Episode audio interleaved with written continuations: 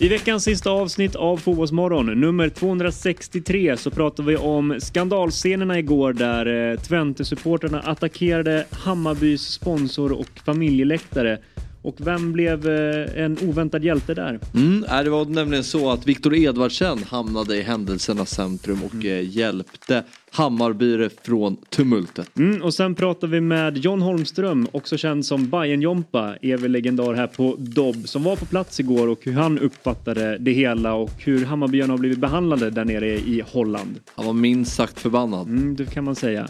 Sen ringer vi till Per Lagerström som befinner sig nere i Brisbane och vi pratar upp den mycket viktiga matchen imorgon mellan Sverige och Italien där Sverige kan säkra ett avancemang, eller hur? Precis, Argentina och Sydafrika spelade ju 2-2 så mm. guldläge för Sverige här att ta sig vidare. Mm, och sen så ringer vi till Kim Hellberg, vår kära vän, som eh, vi kom in lite grann på lite problem som svensk fotboll står inför och vad vi måste göra åt det, eller hur? Ja, han öppnade ju dörren för att utöka allsvenskan till 18-0 och väldigt intressanta tankar kring just det. Mm, och sen så kommer han ju dessutom med lite eh, filmtips, eller hur? Ja, exakt, vad ska man titta på mm. här under helgen när man inte har mycket annat att göra? Och vilket betyg ger han Oppenheimer? Precis. Mm, precis, och sen ringer vi Elias Fjellander som är förbundsordförande på RFSL Ungdom. Varför gör vi det?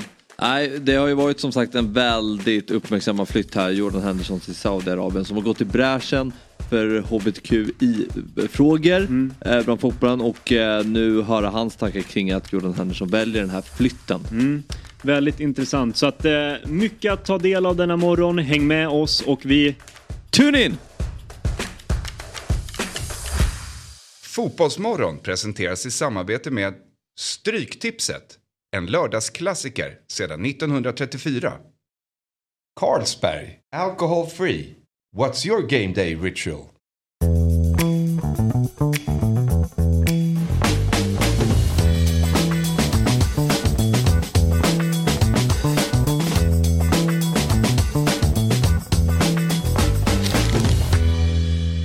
Då säger jag God morgon, hjärtligt välkomna till Fotbollsmorgon avsnitt 263 tror jag att det är i ordningen idag. Mm. Eh, tillsammans med mig, Oliver Thomas Jernberg, fortsatt vikarierande eh, programledare eh, tillsammans med Fabian Ahlstrand. Ja, idag är vi bara två. ja, det var fick sent manfall här. Så ja. Det blir du och jag idag. Skönt känner jag, det är vi som är de riktiga experterna. ja, det är väldigt skönt. Det är också bra då att vi har eh, så många kunnigt folk som vi ska ha med på länk och samtal idag. Ja precis, så du uppmanar att innan folk stänger av så uh, kommer det kommer lösa sig. Folk kommer hitta in och vi kommer ha gäster med på ja, länk. Och, men det är så här, varför skulle man vilja stänga av när Fabian Ahlstrand är tillbaka i rutan? Ja det var ett tag sedan. Hela tre, tre dagar sedan. Tre dagar sedan, det är mycket för dig nu för tiden. Ja, det är semester. semester. Vad har du gjort på semestern? Uh, vad har jag gjort? Åkte du till landet? Du pratade om att du skulle... Nej, det blev ingenting då. Nej, uh, nej det... Försökt fixa lite hemma. Jaha. Har man behövt göra. Ja, ja. Gick det bra? Det gick bra. Ja. En, en, en, en tripp till Ikea och lite andra Känns som att du har lätt att vira bort dig bland bokhyllorna på Ikea. alltså den här gången tror jag, jag tror jag aldrig gått igenom så snabbt Ikea för jag visste vad jag skulle ha och bara, så det var bara rätt igenom. Men det går ju aldrig att gå rätt igenom heller för att det är ju liksom labyrint utformad Ikea ja, överallt. Absolut. Även fast de har sina jävla genom, eller så här, genvägar. Ja. Det, det, det, tar ju ändå lång tid att bara ta sig igenom skiten. Jag, kör, ja, jag, jag, jag, liksom, jag höll för öronen, och, eller öronen, ögonen och ja. så bara gick jag rätt igenom för att jag visste vad jag skulle. För jag vet själv att annars kommer jag stanna till och kolla runt all, lite för mycket och stanna kvar lite för länge. Men den här gången så var jag tydlig med att nu ska jag bara igenom. Ja. Men det är också kul att vara tillbaka. Vi hade ju ett litet eh, kort uppehåll på grund av teknik och, och annat som skulle lösas. Eh, vad kul att sen dess så har vi tydligen eh, bekräftat att vi har hittat aliens på jorden. Det, mm. liksom, det, det går snabbt i världen när, eh, på en dag, uppenbarligen. Så är det. Vi, vi brukar också, vi brukar också eh, nämna så här, temadagar eh, varje dag. Det är en liten grej vi håller på med. Idag så har vi inget jättekul att jobba med. Nej. tyvärr. Jag har inte ens skrivit upp vad det är för temadagar idag för att det var så trista grejer. Men jag, jag är ledsen över att vi inte sänder imorgon. För imorgon hade det varit liksom, jag tror att det hade varit ett perfekt temadag för dig. För det här har du pratat om tidigare. För imorgon är det lasagnens dag. Just det, just det. Just det! har skrivit upp det i kalendern. Precis, det firar vi med lasagne. Eh, det ska bli intressant att prata med Myggan. Eh, hur man eh, tycker man kan ta det med honom hur man kan göra den perfekta lasagnen. Han gav ju mig det grymma tipset att köra hälften nötfärs och hälften salsichafärs Just. när man gör lasagne. Och det, Har du testat det? Nej, jag har inte testat än men det ska jag ta, absolut testa. Och det, det, det tycker jag att tittarna och lyssnarna också ska göra. Ja. Jag tänker vi kan vi börja innan vi pratar med eh, Per Mm. så kan vi väl eh, prata om fotbollen som spelas igår lite snabbt. Du var ju på plats eh, på mm, Tele2 igår. Ja. Eh, förlust mot eh, Luzern med 1-2 för Djurgården alltså. Hur, eh, hur går dina tankar kring, kring den matchen och din upplevelse på plats? Att det var en, eh, en, en dålig insats av Djurgården. Det var länge sedan jag såg Djurgården så osynkroniserade som man var över 90 minuter igår. Mm. Eh, fick aldrig riktigt ett grepp om matchen trots att man tar ledningen tidigt. Eh, då trodde jag att Djurgården skulle få med hjälp av publiken det här enorma trycket som man kan skapa och bara fortsätta, fortsätta pumpa på. Och eh, verkligen eh, dominera matchen. Mm. Eh, men det blev inte så. Om man väntade lite att Djurgården skulle få ett litet grepp om matchen. För jag var inte superimponerad av Luzern. Alltså, det är absolut ett okej lag. Men det var inte så att eh, de var så pass mycket bättre. Eh, så, och Djurgården fick aldrig det här greppet om matchen. Och, eh, eh, och, och det var en period i andra halvlek man ryckte upp sig lite. Man började trycka lite längre bollar. Man var lite aggressivare. Men över 90 minuter så är jag väldigt förvånad över Djurgårdens insats. Mm. Jag tycker att den är riktigt, riktigt dålig över 90 minuter. Mm. Eh, jag, tar, jag sa jag tycker Elfsborg-matchen som i lördags är ju bra mycket bättre än den här.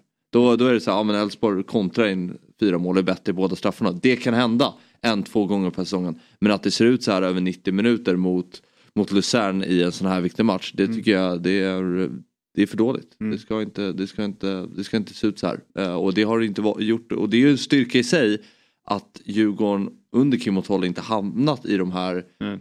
matcherna där det ser så här ut, ser så spretigt ut, osynkroniserat ut, slarvigt. Det brukar man inte göra, man brukar ha en ganska hög lägstanivå men igår, ja, igår var det faktiskt en, en, en för dålig insats av Djurgården. Men vad, vad tror du att det beror på då? För att eh, vi var ju inne på, alltså vi pratade ju med, eh, med Haris för eh, en vecka sedan. Eh, efter vinsten mot eh, Malmö. Och då var vi inne på det att Djurgården väl åt, hade väl åtta raka Mm. utan förlust och, och det såg bra ut och då pratade vi om att det här kan bli en spännande liksom, ja, men, kommande veckor och kanske eh, liksom en skjuts in till hösten. Och sen eh, kommer Elfsborg-matchen och nu den här insatsen. Vad, vad tror du att det känns som att det svängt ganska snabbt liksom? Nu är det två matcher. Ja, men vad, ja nej, men absolut. Ja, jag tycker Elfsborg-matchen ändå är, det kan man någonstans Klart det är aldrig okej för de är 4-0 i fotboll men det kan, sådana matcher kan hända när man möter så pass bra lag och det är effektivitet och ibland är man ineffektiv och det händer. Eh, alltså, det är klart att det, som jag sa det kan hända att man förlorar fotbollsmatcher. Eh, jag är mer oroad av den här insatsen Mm. och det är ju för att eh, ja, Djurgården ligger, i har ett väldigt dåligt läge just nu Mm. in, i returen i Schweiz. Det är, jag, tror det blir väldigt tufft att lösa det här. Och då kommer ju, och i och med förlusten mot Elfsborg så kommer ju då hösten bli, kan bli väldigt lång och tung för Djurgården. Mm. Med tanke på att man har haft häng på toppen, man förlorar den där matchen mot Elfsborg. Det är ändå några poäng upp till den där tredjeplatsen. Uh, då kan det bli att ja, en fjärdeplats kan ju vara viktig också. Men Mm. det kan leda tungt eh, till en, en jobbig höst. Mm. Eh, det är ett par nyförvärv nu som kommit in också som ska slussas in i det här. Så ja, vi får se eh, vad, vad som händer. Och samtidigt då så ju- har ju nämnt vi den matchen, Twente Hammarby resultatet har vi inte gått igenom. Det blev förlust till Hammarby med eh, 1-0. Ja. Eh, samtidigt eh, så spelade ju Kalmar, eller de spelade innan. Ja, Djurgården. samtidigt, samtidigt Djurgården. Eh, på hemmaplan mot eh, det här armeniska laget va? Eh, Punic. Ja. Eh, också förlust 1-2. Häcken eh, kvalar mot Klaxvik heter de va? Målvakten där som vi hade med lite tidigare som Mm. är elektriker och som har skrivit på ett Får vi absolut ringa upp honom och ta oss vidare Ja, det härifrån. får vi absolut. Nej men det jag skulle säga var att, alltså så här. Det lever ju för alla lag. Det är inte så att något lag har blivit överkört och ligger under med 3-0 inför en retur. Men det är noll vinster för de svenska lagen. Mm. Vad, vad, vad gör du av det? Vad, vad, vad ska man säga om det? Ja, alltså, det är ju halvtid så man ska inte måla med allt för breda penseldrag än. Men jag tycker att det är faktiskt väldigt oroväckande. Twente var ju, är ju storfavoriter mot Hammarby. Mm. Eh, de, Det, det säga är ett bra 1-0 är resultat av Hammarby. ja. Och jag tror att med, med tanke på de händelserna som hände efter matchen Mm.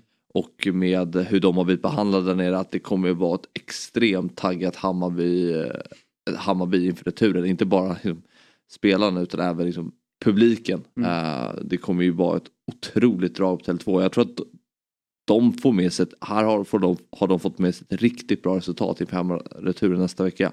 Men jag tycker att det är oroväckande att vi har eh, så pass dåliga resultat i Europa eh, den, här, den här veckan. Nu tror jag Häcken kommer lösa det. Mm. Jag tror inte Djurgården kommer lösa det. Kalmar vet jag inte, jag såg inte matchen. Jag, men jag vet att det är ett lag de borde ta sig vidare mot. Ja. Uh, Bayern, ja, kanske lite 50-50.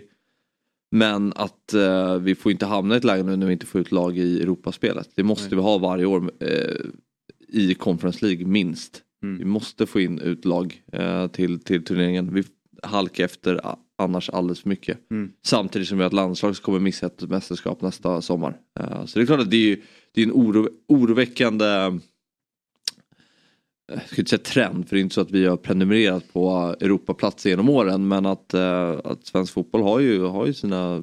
Ja, Malmö har ju ändå tagit sig ut. eh, Ja, nej alltså, precis. när de har, eh, har kvalat. Ja. Så vad, vad är det som gör att eh, Malmö klarar det men så få andra lag Mm. klarar det?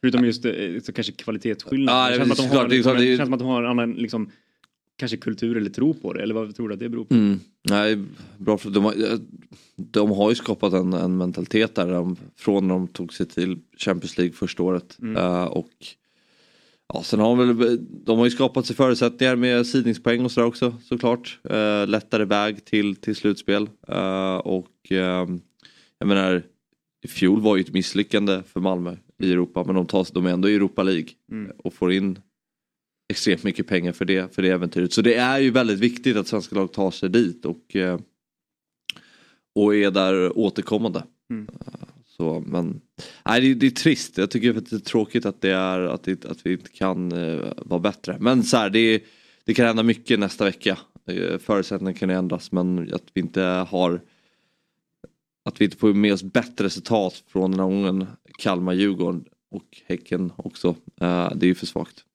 Mm. Spännande. Vi får väl också ta och prata lite mer om kanske Djurgårdsmatchen med Myggan som är stor Djurgårdssupporter och och Bayern-matchen med Jompa. och Bayern-match med Jompa om han kliver in här på morgonen om han inte eh, är för trött. Vi får se. Men nu ska vi helt enkelt eh, ehm, gå vidare i programmet. Ehm, eh, nu ska vi ta oss ner till eh, till Australien eller är det Nya Zeeland han, han befinner sig på? Vi får väl helt enkelt höra med, med honom. Vi ska prata med Per Lagerström, eh, expert på Viaplay. Ja. Kanske pendlar fram och tillbaka. ja, exakt. Det går, ing, det går ingen nöd på Viaplay. Eller så, ja vi får se. Det, jag har bara sett att det, det är så, det är så otroliga stora eh, tidsskillnader mellan de två länderna också. Det Ja. var jäkligt jobbigt liksom att eh, navigera sig kring alla tidszoner när man jobbar där nerifrån. Vi får väl fråga Per hur det är. Hur, va, vi säger väl god morgon eller god eftermiddag kanske det är för dig där nere. Hur står det till och vad är klockan? Ja, men klockan börjar bli fredag eftermiddag här. Ja. Portarna på Oj, oj, oj. eh, Brisbane går på after work här. Smetat på restaurangerna.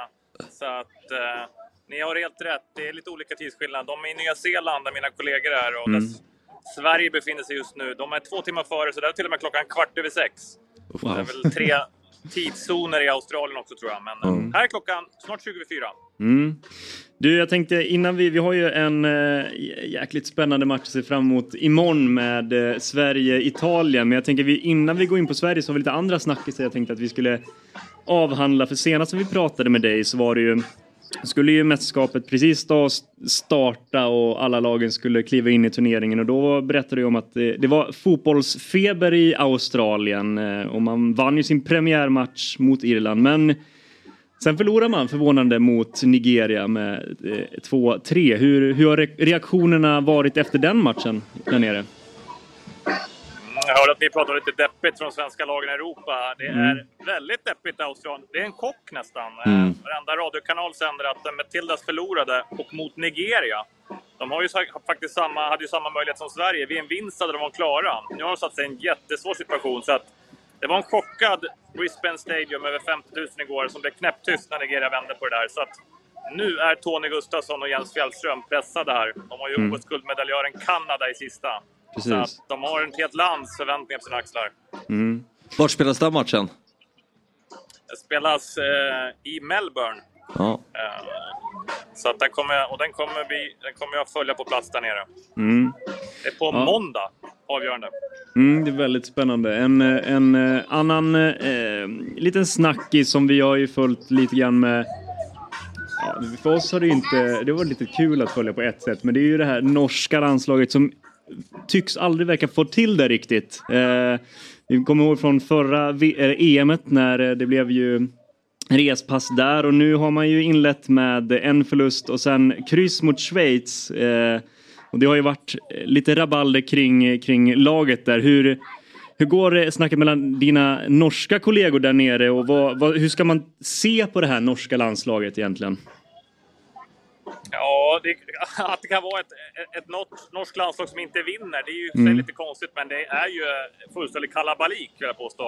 Mm. Norska kollegorna var ju chockade när Ada Hegerberg också springer ut. De har ju bänkat Graham Hansen. Trodde mm. nästan att det skulle vara någon form av statement, men tydligen ska hon vara skadad. Men hon sa inte ett ord. Hon var med på nationalsången. Och så storstjärnan på Barcelona då, som är petad, går ut efter matchen och extremt kritisk mot förbundskaptenen. Mm halvt osmart mitt i ett mästerskap. Sen mm. har hon fått röka fredspipa och bett om ursäkt. Men eh, det är turbulent. Och den här gången kan faktiskt inte Norge skylla på en svensk. De gjorde det Nej, i VM där Martin Sjögren fick ju ta smällen lite grann. Nu har de ingen att skylla på, så nu är det lite jobbigare. Hur tror du att Hege Riese, förbundskaptenen, då, kommer att eh, reagera efter, ja men du nämner det här uttalandet från Graham Hansen, de har ju, ja men hon har ju gått ut och fått be om ursäkt men Riese, Riese petade ju eh, ja, men lite stjärnor inför den här senaste matchen. Hur, hur tror du att hon kommer resonera nu i den avgörande matchen mot Filippinerna? Ja, det är en väldigt bra fråga. Jag tror att det var nödvändigt att Graham Hans gjorde den här presskonferensen. Jag tror att norska förbundet tvingade henne att be om ursäkt. Dels mot mm. lagkamraten men också mot Riese. Men Riese sitter i en svår position tycker jag. För att spelar hon Graham Hansen så vill, tycker hon att Graham Hansen har vunnit. Spelar hon inte kommer hon få också norska folket... Så vad hon än gör kommer det bli fel. Mm. Eh, känner jag Hege Riise så kommer hon att välja de spelare hon tror mest på. Hon, är ju, hon funderar inte så himla mycket på vad folk bryr sig om. Hon mm. tar ut det laget som är bäst. Och det är väl det som såklart är svårt att förstå när man spelar i Barcelona, men eh, jag in, skulle inte vara förvånad om eh, Graham Hansen skulle kunna bli bänkad igen. Mm. Ja, varför, vi... varför, varför startar hon inte då? Vad, vad är förklaringen till det? Nej, har egentligen sagt bara att de tycker att eh, laget fungerar bättre. Graham Hansen hade ju en period efter EM där hon eh, tog uppehåll. Så när Riise tog över och byggde laget så okay. var inte Graham Hansen med. Just. Det tror jag kan sätta sina spår lite grann, att man jobbar med sin elva. För mig är det fortfarande oförståeligt att det är ändå förbundskaptenens uppgift att få in stjärnorna i ett lag. Sen, mm. i och för sig, tror man att man ska vinna en match, då är uppgiften att vinna den. Men där tycker jag Risa misslyckas om inte får med sig Graham Hansen. Ja. Och får hon någon kritik för det här då? Att, eller hur går diskussionen? Ja, dels får Graham Hansen får ju enormt ja, mycket kritik för intervjun och slängde både laget under bussen. Men Riese, det var ju det folk fattar ju inte. De trodde ju att det var sjukdomar, skador. De kunde inte förstå hur man kan sätta mm. Barcelona, Barcelonas stora stjärna på bänken. Och, och lite kul tyckte jag igår så var Oshoala, nigerianska stjärnan från Barcelona, hon var också på bänken och gjorde en mm. intervju efter matchen och sa att nej, det var inte frivilligt, men jag var inte fullt frisk för förbundskaptenen tog ut lagen. Hon är mm. ju nästan lika stor stjärna, om inte större, än Graham Hansen. Och eh, det är tränaren som bestämmer, jag är bara glad på chansen. Det var en komplett motsatt intervju av eh, nigerianska storstjärnan. Mm. Uh, innan vi lämnar Norge och går in på Sverige då. Du nämnde ju Ada Hegerberg som lämnade väldigt konstiga scener när, när hon helt plötsligt lämnar precis innan avspark där i matchen mot Schweiz. Vad, du, du, de har ju gått ut efteråt och sagt att det, det berodde på en skada. Hur, vad har man sagt kring henne efteråt? Kommer hon eh, komma till spel i nästa match? Vad är det för typ av skada och vad, vad var det som hände där egentligen? Ja, det är lite locket på faktiskt. Men det är bekräftat från flera olika håll att det var en ljumskskada som Hegerberg kände. Mm. Men eh, det är klart, eh, både vi och de norska journalisterna förstod ju inte alls. Man springer ut och var ändå med på nationalsången. Lagkompisarna har ju bekräftat i intervjuer. Guro Reiten till exempel, Chelsea-proffs, hon fattade ingenting. Mm. Man kan ju tycka då att man kanske skulle skicka med någon lite grann. Du, sorry tjejer, eller nu behöver jag gå in och, och jag fick ju känning, lycka till. Men hon gick ju rätt ut. Så att, mm. Eh, men, men den här andra dokusåpan har tagit eh, mest fokus på det där. Så att, mm. eh, tror jag ingen riktigt vet hur det är med Ada Egerberg. Hon klev av här mot Sverige eh, ganska långt inför VM med en eh, liknande skadekänning. Mm, får se vad som händer med, med Norge helt enkelt. Men eh, nu lämnar vi Norge och går in på Sverige istället för att eh, ja, vi, vi var inne på det lite tidigare här att eh, tidigare i natt eh, blir det väl för oss. Då spelades ju en annan match i Sveriges grupp, Argentina-Sydafrika. Vi har även Eh, grafik på det här. Det slutade ju 2-2 efter att Argentina hämtade upp eh, underläge där. Det blev ju Eh, ganska bra resultat för Sverige får man väl ändå säga som kan eh, säkra avancemang här mot matchen mot Italien då.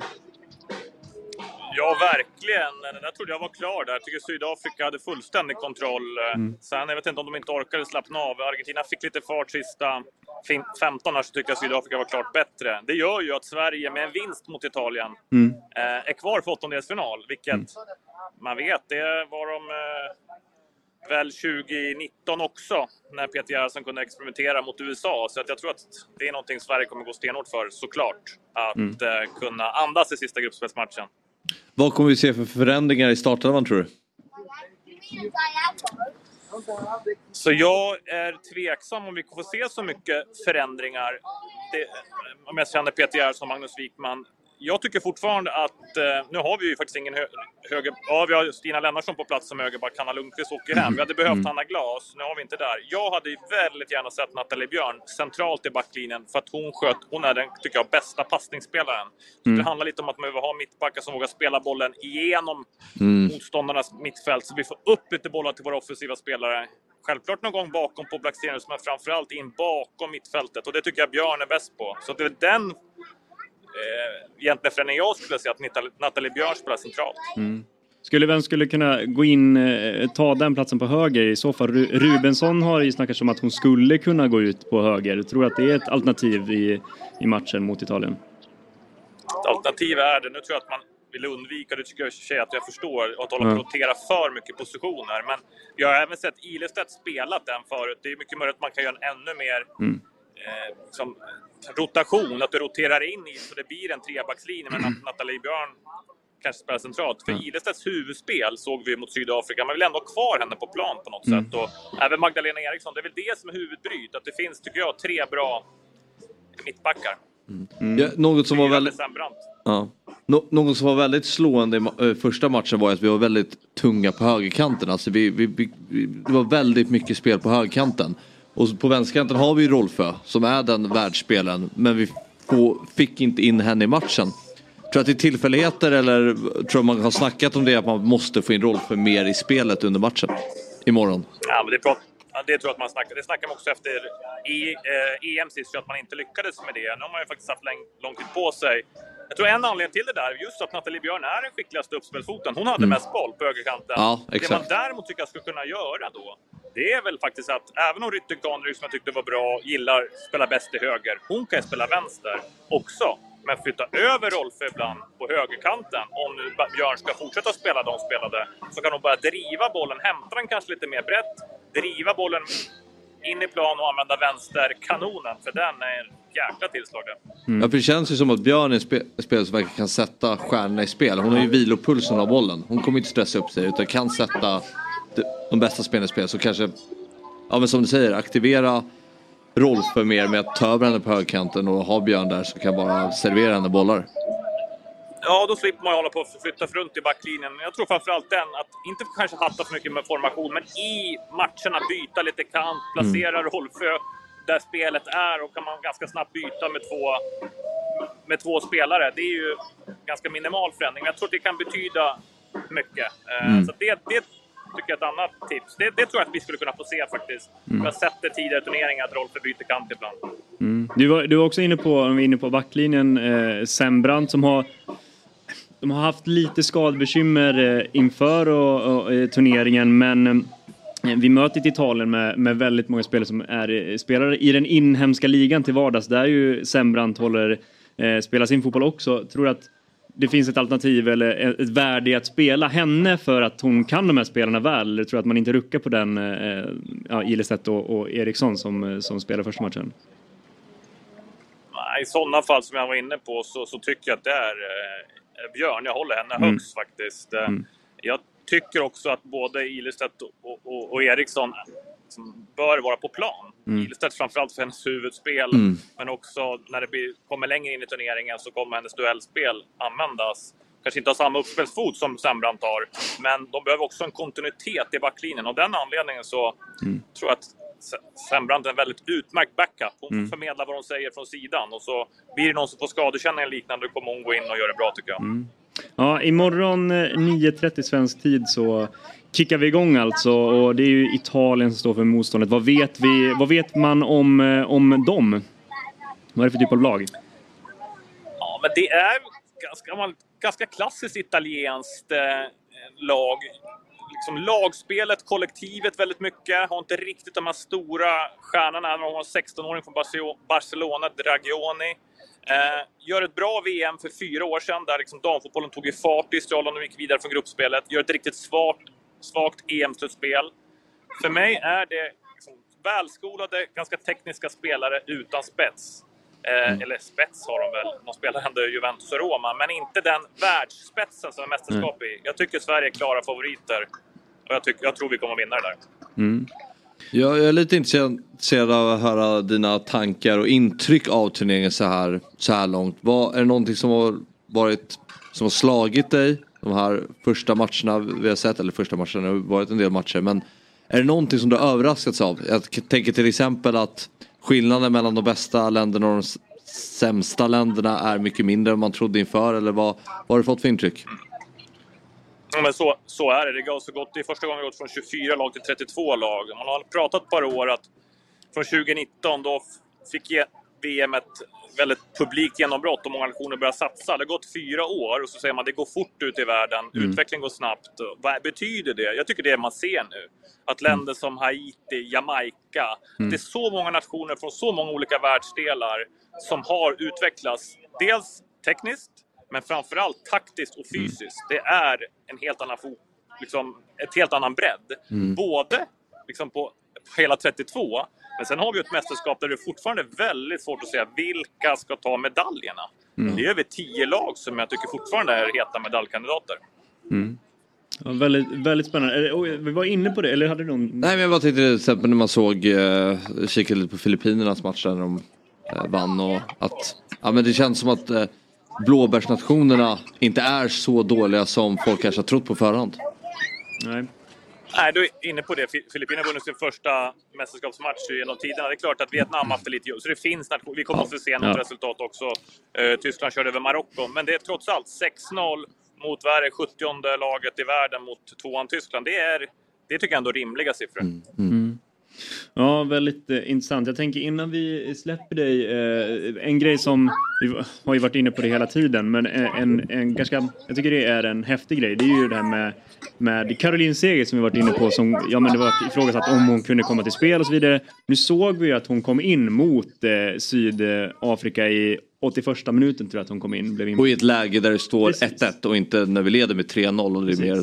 Ja. Nej men i ett läge där som du säger, det, eh, matchen Eh, Sverige jagar ett ledningsmål och det, det, gick ju bra till slut ändå. Liksom. Eh, hur viktigt tror du att det beskedet var för hennes del och Peter Gerhardsson som ändå har eh, frågat så mycket och varit pressade kring den här uttagningen fram till eh, VMet? Gerhardsson är så otroligt skicklig han på att strunta i fullständigt vad folk tycker. eh, eh, men däremot för Caroline Segers del tror jag att det var enormt viktigt. Jag tycker man ser det på de bilderna vi ändå får se. Vi följer också dem ju från Viaplay. Att Caroline Segers axlar har ramlat ner en decimeter. Hon börjar, tycker jag, kännas harmonisk. Mycket stor skillnad när hon inledde. Mm. Hon känner att hon kan vara med och, och konkurrera. Och det betyder för laget, tycker jag är svårbedömt. Man får inte Mm. glömma bort att Caroline Seger har inte spelat 90 minuter på över ett år. Mm. Eh, och för mig är det unikt att hon ens får komma in. Och frågan är, hur ska man jobba med henne? Har de tid att få in henne som en nyckelspelare i svenska landslaget? Det, ja, det är bara att spekulera. Jag hade varit väldigt osäker på det, man vet hennes historik. Utan att det kanske är som inhoppare. Eh, och då får man ju en helt en fantastisk rutin. Eh, lite som Marta i Brasilien som också sitter på bänken och kommer in. Ja, väldigt, eh, väldigt spännande i alla fall och vi, vi, ska, vi ska gå vidare i programmet och se fram emot morgondagens match. Först innan, det, ver- det verkar vara ett jäkla festligheter i bakgrunden där. Var är det du, du befinner dig någonstans? Ja, men jag befinner mig precis utanför fanzone här. Och nu Ah, kommer alla okej. komma hit och titta på England-Danmark. Eh, Mm. Och, och även jag ska in och ha lite studier. Så- Så den får ni ju slå på och titta på. Det drar igång här. Mm. 10, 10, 10 och sen 10.30 svensk tid. Det är ju en riktigt stor möte. får ni inte Mm. missa. Nej. Nej, får man inte missa. Den eh, följer vi här när vi har eh, tryckt på stopp. Så att eh, följer den matchen och sen så väntar vi eh, på Sveriges match mot Italien. Så får vi tacka dig eh, så hjärtligt för den här morgonen eh, eller slash eftermiddagen då för dig då. Så hörs vi längre fram. Trevlig helg på er. Detsamma. Fotbollsmorgon är sponsrat av Carlsberg Alcohol Free. Fabbe, vet du vilka som ligger bakom Player of the Match? Där supportrarna kan rösta fram matchens bästa spelare i varenda en av svenska landslagets matcher. Såväl herrarnas som damernas. Det är klart jag vet det Axel. Carlsberg Alcohol Free. Och jag vet att det är 10 000 som går till organisationen Locker Room Talk för varje vinnare. Jag kan allt som har med fotboll att göra. Det vet du ju Axel. Ja, jag vet, jag vet. Det finns ingenting som undgår dig. Men vem i landslaget tror du kommer få flest eh, utmärkelser under VM? Ja, men det blir otroligt viktigt att de senaste årens stora stjärna Kosovare Aslani fortsätter leverera i landslagssammanhang. Hon är Sveriges nyckel till den sista tredjedelen anser jag. Mm, Okej, om man väl är där i den sista tredjedelen då, vem ska göra det där? Ja, men det finns ju väldigt många riktigt duktiga avslutare i svenska landslaget. Men den viktigaste pusselbiten tycker jag ändå är Fridolina Rolfö. Kan hon vara i form har Sverige en anfallare av absoluta världsklass.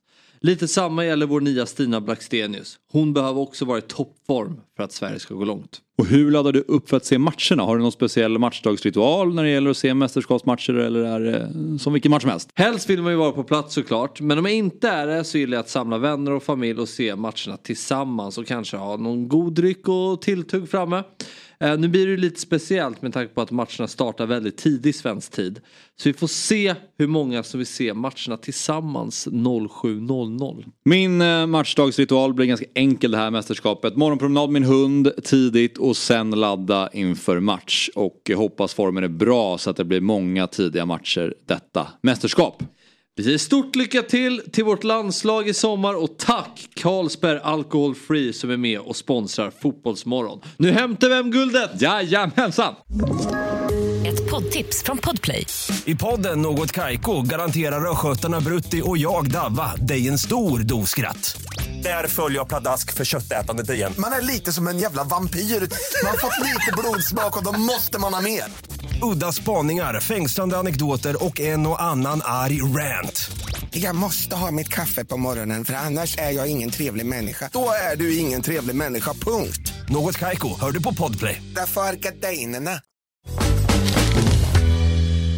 Det är en kunnig man det där. Ja, verkligen. Eh, väldigt, väldigt matnyttig information från Per. Ja, det skulle bli jäkligt eh, spännande alltså. Jag är taggad på den här matchen. Det är skönt också att den inte är sådär riktigt jobbigt tidigt. Alltså förra matchen var ju där vid sju. Eh, och det klarar man ju av när vi, vi är uppe så pass tidigt vanligtvis också. Men den här är ju lite eh, senare, halv tio va, börjar Mm. matchen. Så då hinner man ladda upp lite, eh, lite härligare med kanske någon, någon frukost och inte bara liksom ett blaskigt eh, kopp kaffe eller något. En som inte laddar upp med en blaskig kopp kaffe Jo, det är exakt det han exakt det han gör. det är Myggan som är tillbaka från, från sjukdomen. Hur är läget? Ja, det är mycket bättre faktiskt, men, men, eh, men lite förkyld. Det är, det är någon ösjuka som har Mm. tagit mig. Ja. Så, sånt är livet. Sånt är livet. Men Du ser pigg ut.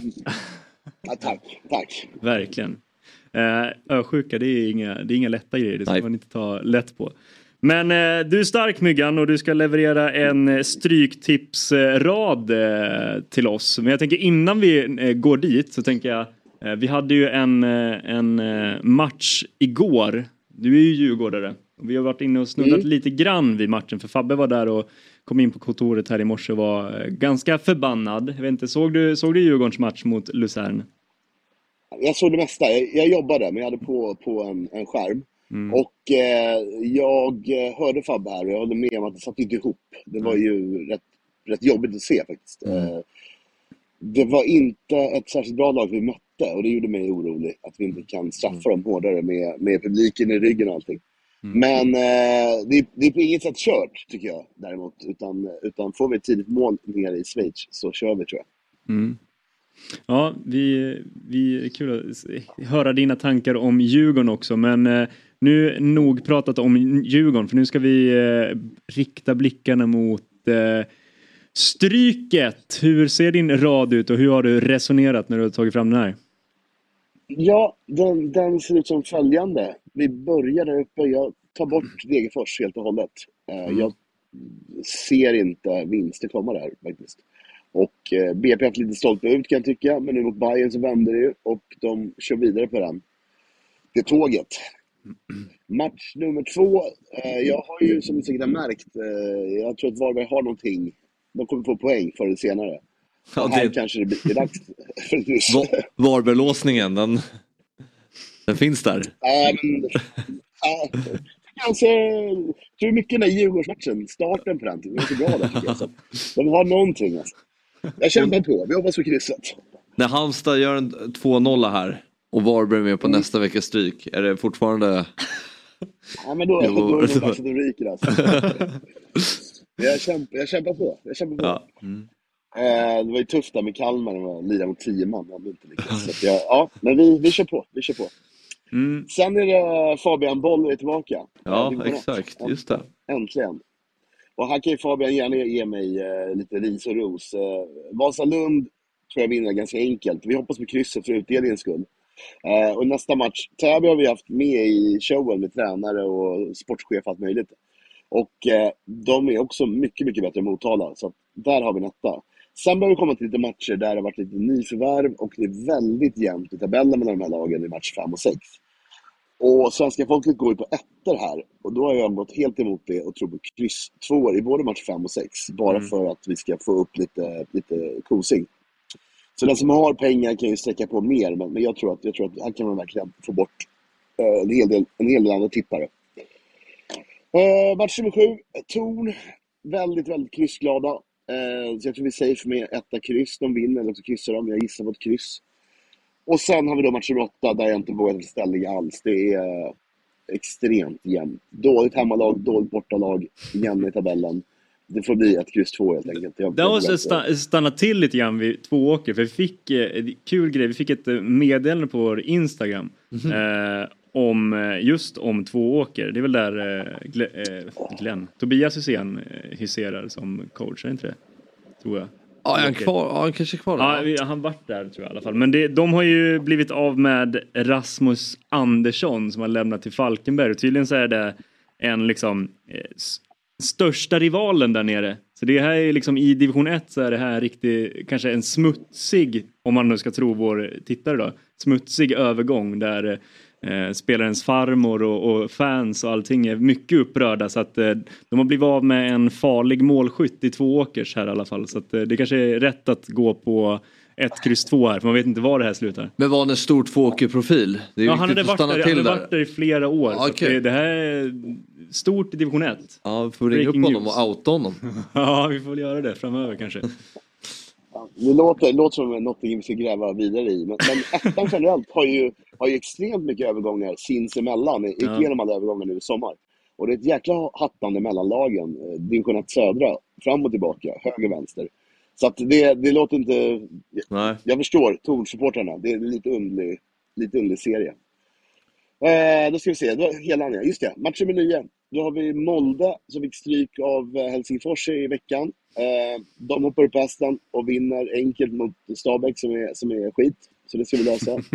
Samma sak med Köpenhamn. De såg det här, det, det är väldigt så här, eh, lagen kommer och går här.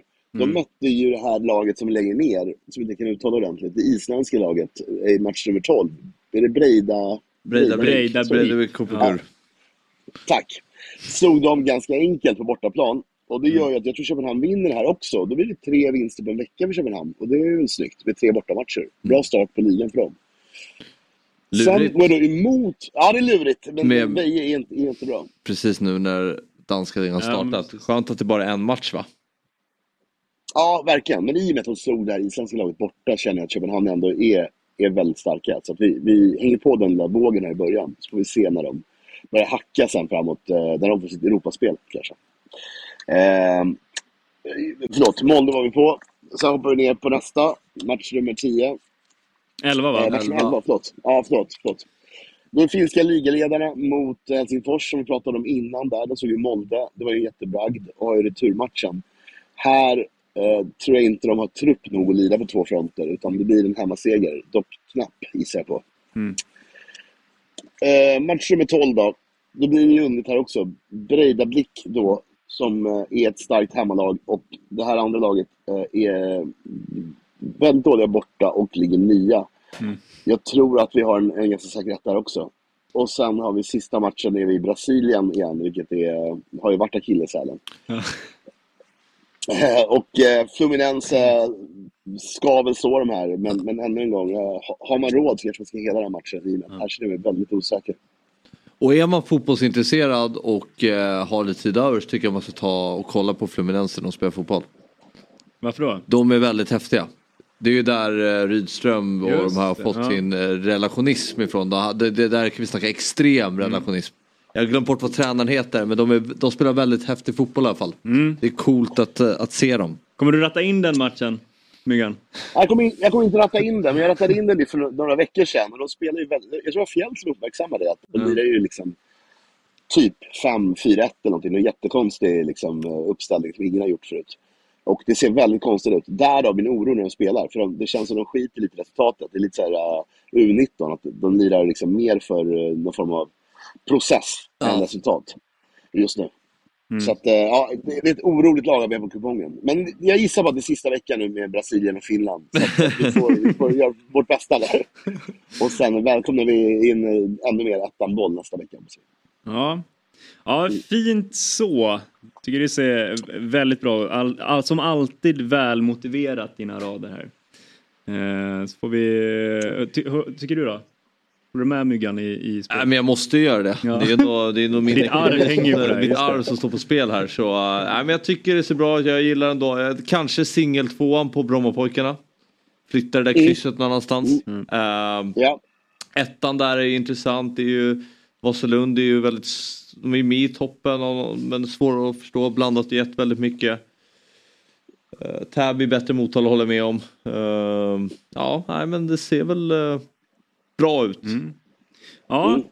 så att eh, vill ni hänga på Myggan i det här spelet så har ni chansen att eh, ta en liten screenshot och fylla i sen då till tips till alla pappor där ute. Ja, exakt. Eh, och eh, kom ihåg att Stryktipset är en produkt från Svenska Spel, Sport och Casino AB. Åldersgräns 18 år och har du eller någon i den här ett problem med spel så finns stödlinjen.se. Bra så. Innan vi ska gå vidare eh, Myggan så tyckte jag eh, det kablades ut bilder här på Instagram igår. Såg du Fjälls pizzeria? ja just det. Nej, men det är super, superhärligt ju med, med amatör-Janne där. Ja, ja, alltså. Nej, men han har ju färdiga, han har ju färdiga bottnar. Alltså, ja, han gör sitt bästa helt enkelt. Det, det blir kul det där tycker jag. Här har vi en bild på det. Värt ett besök för Ölandsborna. Ja. Ja. Vad skulle du... inte, vi, vi, vi, vi, var en kock eh, kort och då kommer liksom eh, Franzéns kreativa liksom, eh, högerhand hit och kör den här veckan, Sebbe, han kör i åtta dagar. Liksom. 25 år och eh, Wow. bisarrt ambitiös person. Och eh, så kommer Fjäll med någon, någon, eh, någon liksom, eh, jag vet jag, jag har ingen aning vad det där är liksom. Men det, är- det är alltså då en glutenfri pizza på Öland. Det ser lite ut som en sån här knäckebrödspizza, tycker jag. Lite, lite så, blomkålsbotten eller någonting. Men, men vad vet jag. Vad vet jag. Mm. Det ser väldigt Det- trevligt ut det- i alla fall. Ja, ja, ja, verkligen. verkligen. Men eh, fan, make Öland great again. Jag gillar att han kämpar. Han är liksom, det, är- det är så jävla ensam båt att sitta i. Så kör på. Och lite sent kanske att öppna nu. Eller, men, nej, jag menar mer för, inte för pizzan själv, men bara den här sommaren. Nej, alltså, jag håller med 100 procent. Vi, vi, vi, vår, vi, vi, är, vi är i vår sista helg nu. Sen är det medeltidsvecka och, och liksom pension- pensionärsdisco och grejer. Just Så det, man käkade ju inte eh, pizza på medeltiden så att han har ju, han har ju tänkt helt fel här. Ja. Han skulle ju öppna Nej, det- en E-Type restaurang eller någonting. Precis så. Precis så. Det, finns, eh, det finns någon sån här i Visby som de kommer att eh, kommer att gå jättebra nästa vecka. Vi kommer att ha mycket tuffare däremot. Hemsk Ja. vecka. Hemsk vecka. Ja, Eh, däremot vi- så hörde jag att eh, Fabian inte har kört sitt Just det. än. Nej, jag har inte gjort det. I, eh, på söndag gör jag det. Ja, bra. På bra, söndag. Mm. Spännande. Eh, hur jobbar du? Jobbar du färska pastaplattor då eller kör du torr, alltså såna här man kokar först? Jag kör färska. Ja, ja men jag också. Jag också. Det finns ju två skolor där helt klart. Ja, ja Spännande. verkligen. Ja. Mm, det, blir, det blir spännande. Ni, ni kommer ju vara med nästa vecka också så då får ni ju ha någon slags utvärdering om hur det, hur det gick då. Med din... Är du här på nästa vecka? Jag kommer faktiskt tillbaka till Stockholm nästa vecka. Mitten av nästa vecka. Kanske jag kan ta med en. Han tar med sig en liten låda. Ja. Otroligt alltså. Vilket välkomnande. Ja, det ser vi fram emot. Du eh, Myggan, eh, stort eh, tack för idag. Eh, alltid lika trevligt att ha med dig och hoppas att du frisknar till från den där eh, förkylningen då. Ösjukan. Verkligen. Stort tack själva och trevlig helg på er. Detsamma. Ha det bra. Du, nu ska vi eh, ta på oss lurarna igen. Ja, Väldigt mycket, eh, vad heter det, Ingvar Oldsberg att ta, ta av sig och Ja. sätta på sig och sådär. Eh, för nu ska vi rikta blickarna mot eh, Värnamo istället, från Gotland till Värnamo. För vi har ju med oss eh, en tränare som har eh, gått från en seger mot regerande mästarna i förra omgången efter sent avgörande eh, av Simon Tern. Och vi hade ju med oss Simon här i, i, i måndags eh, och pratade lite med honom. Och vi, jag tänker vi ska ta lite vid där vi, eh, de diskussionerna vi pratade med Simon om. Eh, så att, eh, och näst på tur här då så ställs ju Värnamo mot Malmö. Mm. Ännu ett topplag så vi får väl se hur det går där. Det blir väldigt, väldigt intressant att se och då passar det väl, ingen bättre, eh, passar det väl inte bättre med att vi har med oss eh, eh, också en Dobb-favorit. Det är väldigt mycket Dobb-favoriter här nu. Ja.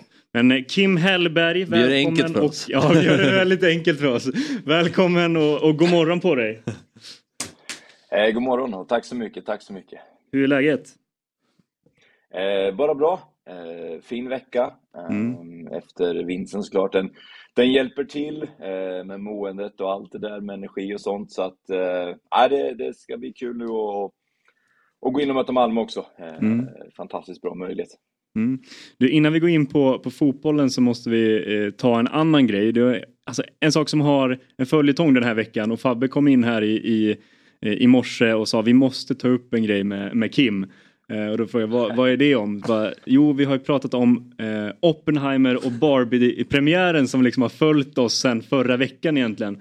Och alla i som har suttit i den, här stu- i den här studion har ju pratat om att de har sett fram emot den här premiären. Och så visar det sig att ingen har sett filmen. Och nu äntligen så har vi en på tråden som faktiskt har sett Oppenheimer. Så då måste vi eh, först och främst fråga, hur var filmen?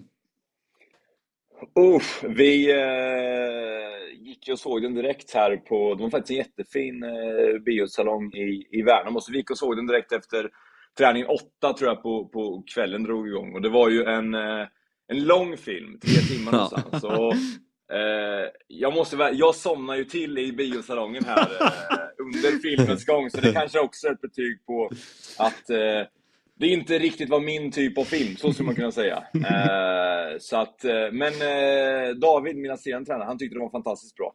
Eh, jag, jag somnar till lite och, och sådär. Så att, eh, ja.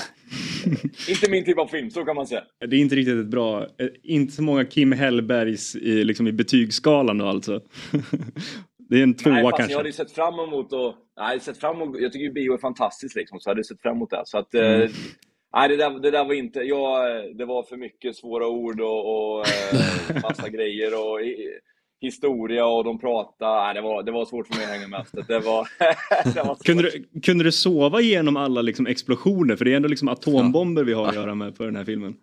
Det var det som fick honom att sova. Ja, kanske. Ja, men det, det, jag har ju en, en eh, nio månaders grabb där hemma. Så, som gör det svårt att sova hemma med. Så att biosalongen var ju perfekt att få lite, att somna till liksom. Så att, eh, ja, det var fint, det var fint. Så bra, bra, bra film på så sätt. Ja. Vi får se fram emot Barbie istället då, kanske mer din typ av film då. Ja, det, det, kan, bli, det kan bli helgens eh, äventyr, får se. Är du bra på att gå på bio? Alltså jag såg ju faktiskt, nej jag är inte jättebra på film egentligen, men jag såg ju faktiskt Oppenheimer på IMAX. Ah. Eh, jag har inte varit på IMAX tidigare. Så Ja, jag, så du har sett den? jag har sett den. Jaha. Eh, och då, det var ju liksom, för man har ju hört liksom, det är stor, stor skärm och hö, högt ljud liksom, men jäklar vad det durrade liksom i hela kroppen när de här bomberna eh, small av. Jag tyckte den var helt okej. Kanske lite för uppsnackad, men eh, helt okej. Eh, Men du får väl bli vår filmrecensent framöver här då Kim. Tycker att vi, vi, Ja, vi, vi hör av oss nästa gång vi behöver tips på någon film helt enkelt. Men eh, vi Ja, tänker, välkomna. Ja, det är bra. Vi, vi går över till eh, fotbollen. Innan vi går över till, till ditt lag. Vi diskuterade en sak här innan. Fabbe kom med en liten utläggning om eh, de eh, svenska lagen ute i Europakvalet. Ehm, nu är det mycket, vi är ju halvtid och, och vi har mycket att spela om och, och det lever väl för egentligen alla lagen men eh, det känns som att det har pågått i eh, flera år att svenska lagen har lite tuffare ute i Europa när de ställs mot de europeiska lagen. Varför, varför tror du eh, att det eh, är så? Vad beror det på tror du? Det, det är klart, det, det pendlar ju där också. Nu gjorde ju Djurgården förra året ett fantastiskt äventyr i, Mm. i Conference League-spelet. Och det är väl bara halvvägs i de här matcherna jag såg lite eh, på, på alla tre, men, men inte så mycket att jag kan göra en, en, en fair bedömning av, av matcherna i sig. Eh, Mm. Men det är klart att vi... Eh, jag, jag tror att vi i, i Sverige behöver spela fler matcher. Jag tror att vi behöver eh, kanske förskjuta den här diskussionen om konstgräs eller gräs till att vi ska prata om att ha bra planer istället som ger möjligheten att spela bra fotboll, en intensiv fotboll, hur vi kan liksom ha så mycket minuter spel som möjligt. Eh, Sådana delar tror jag är jätteviktigt och på så sätt också kanske eh, nej men varför inte? Vi behöver spela fler matcher, vi spelar 30 matcher, det, det är alldeles för lite. Vi behöver eh, vi pratar också varenda år om att eh, det är tufft för, eh, för lagen att spela vad blir det, lördag, onsdag, lördag. Eh, Och ändå tränar vi aldrig på det i Allsvenskan. Och, och, vilket jag tycker också är jättekonstigt. Så jag tror att vi skulle behöva fler lag i Allsvenskan, vi skulle behöva spela fler matcher, vi skulle behöva spela lördag, onsdag, lördag eh, varannan vecka i Allsvenskan för att också bli, bli vana av den matchbelastningen. Och sen så jobba mycket med att se till att planerna som vi spelar på går och, och bedriva en intensiv och, och, och bra fotboll på. Sådana såna saker tror jag är jätteviktigt. Eh, Det är ju vad vi kan påverka. Så du tror att ökande av antal lag i Allsvenskan skulle gynna svensk fotboll? Jag tror att eh, ökandet av, av matcher skulle göra det.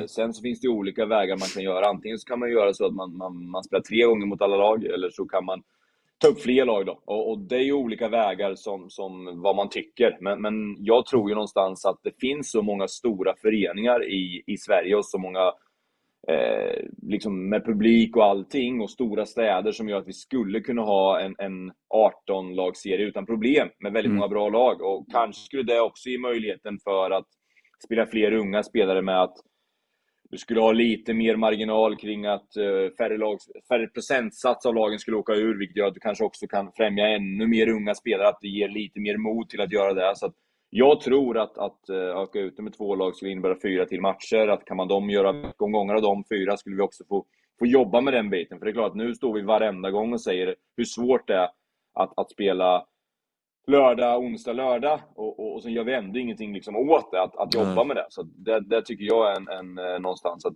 liksom, okej nu har vi nämnt det här problemet, eh, framförallt liksom media och alla runt omkring. Mm. Vi, vi liksom, ja, men, vad gör vi åt det då? Mm. Och det tycker jag inte vi gör någonting, vi bara pratar om det. Jag tycker det är väldigt intressant det där du tar upp med, med planer och liksom kvaliteten på planer. För det är, ofta pratar man ju liksom om eh, antalet planer, eh, till exempel i, för eh, ungdomsfotboll i, i, ja, ofta då i Stockholm där det råder stor planbrist. Men det är också det här som du tar upp eh, som är intressant, det här med kvaliteten på, på Ja, planerna. nej, det- Vet, ni har ju haft, hade ju stort problem med med er eh, hemmaplan där i, med gräset och underlaget i början av säsongen. Jag vet att andra lag har haft det också i allsvenskan. Hur, hur stort problem skulle du säga att det där är för svensk fotboll och, och behöver svensk fotboll stöd i just den frågan? Att eh, säkerställa så att planerna håller god kvalitet? Ja, det, det, framförallt så någonstans kanske att kraven också från, från eh, de som bedömer det här borde vara, borde vara hårdare. Vi, eh, nu kan jag utifrån, vi, vi fick ju spela de första två matcherna i, i Borås, Mm. vilket var helt rätt. Vår plan var fruktansvärd.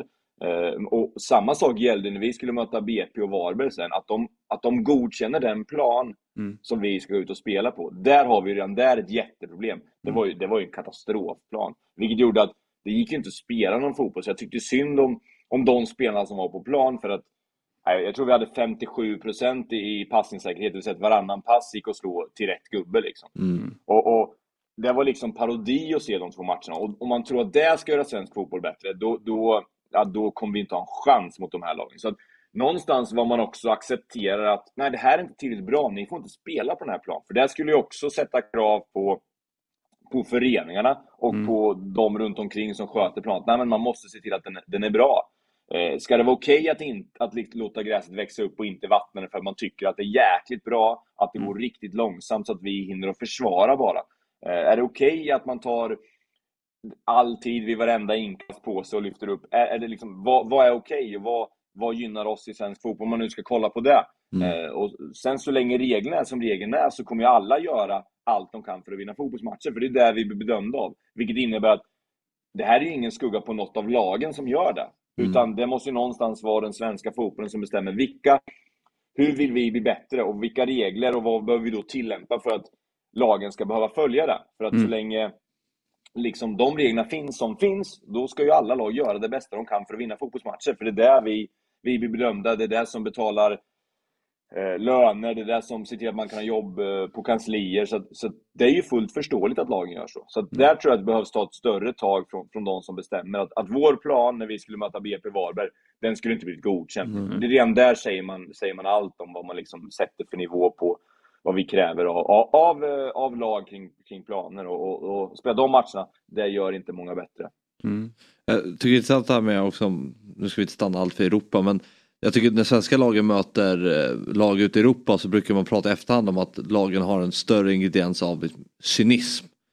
Att de är tuffare, de är lite elakare, de tar de här extra sekunderna på inkasten, de är lite fulare när det krävs och sådär. Eh, hur skulle man kunna träna den typen av grejer i, i, i svensk fotboll och få det som ett system?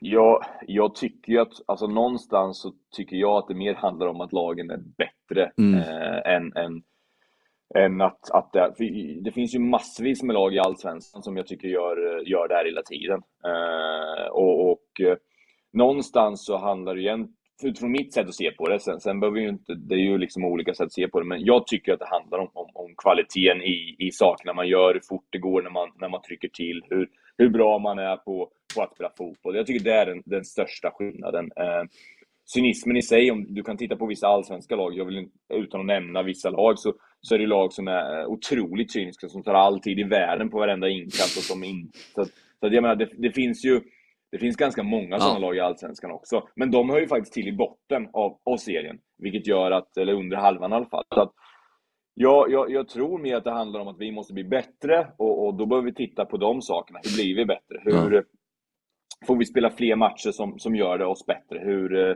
hur kan vi liksom... Det tror jag är det absolut viktigaste. Eh, det, det tror jag.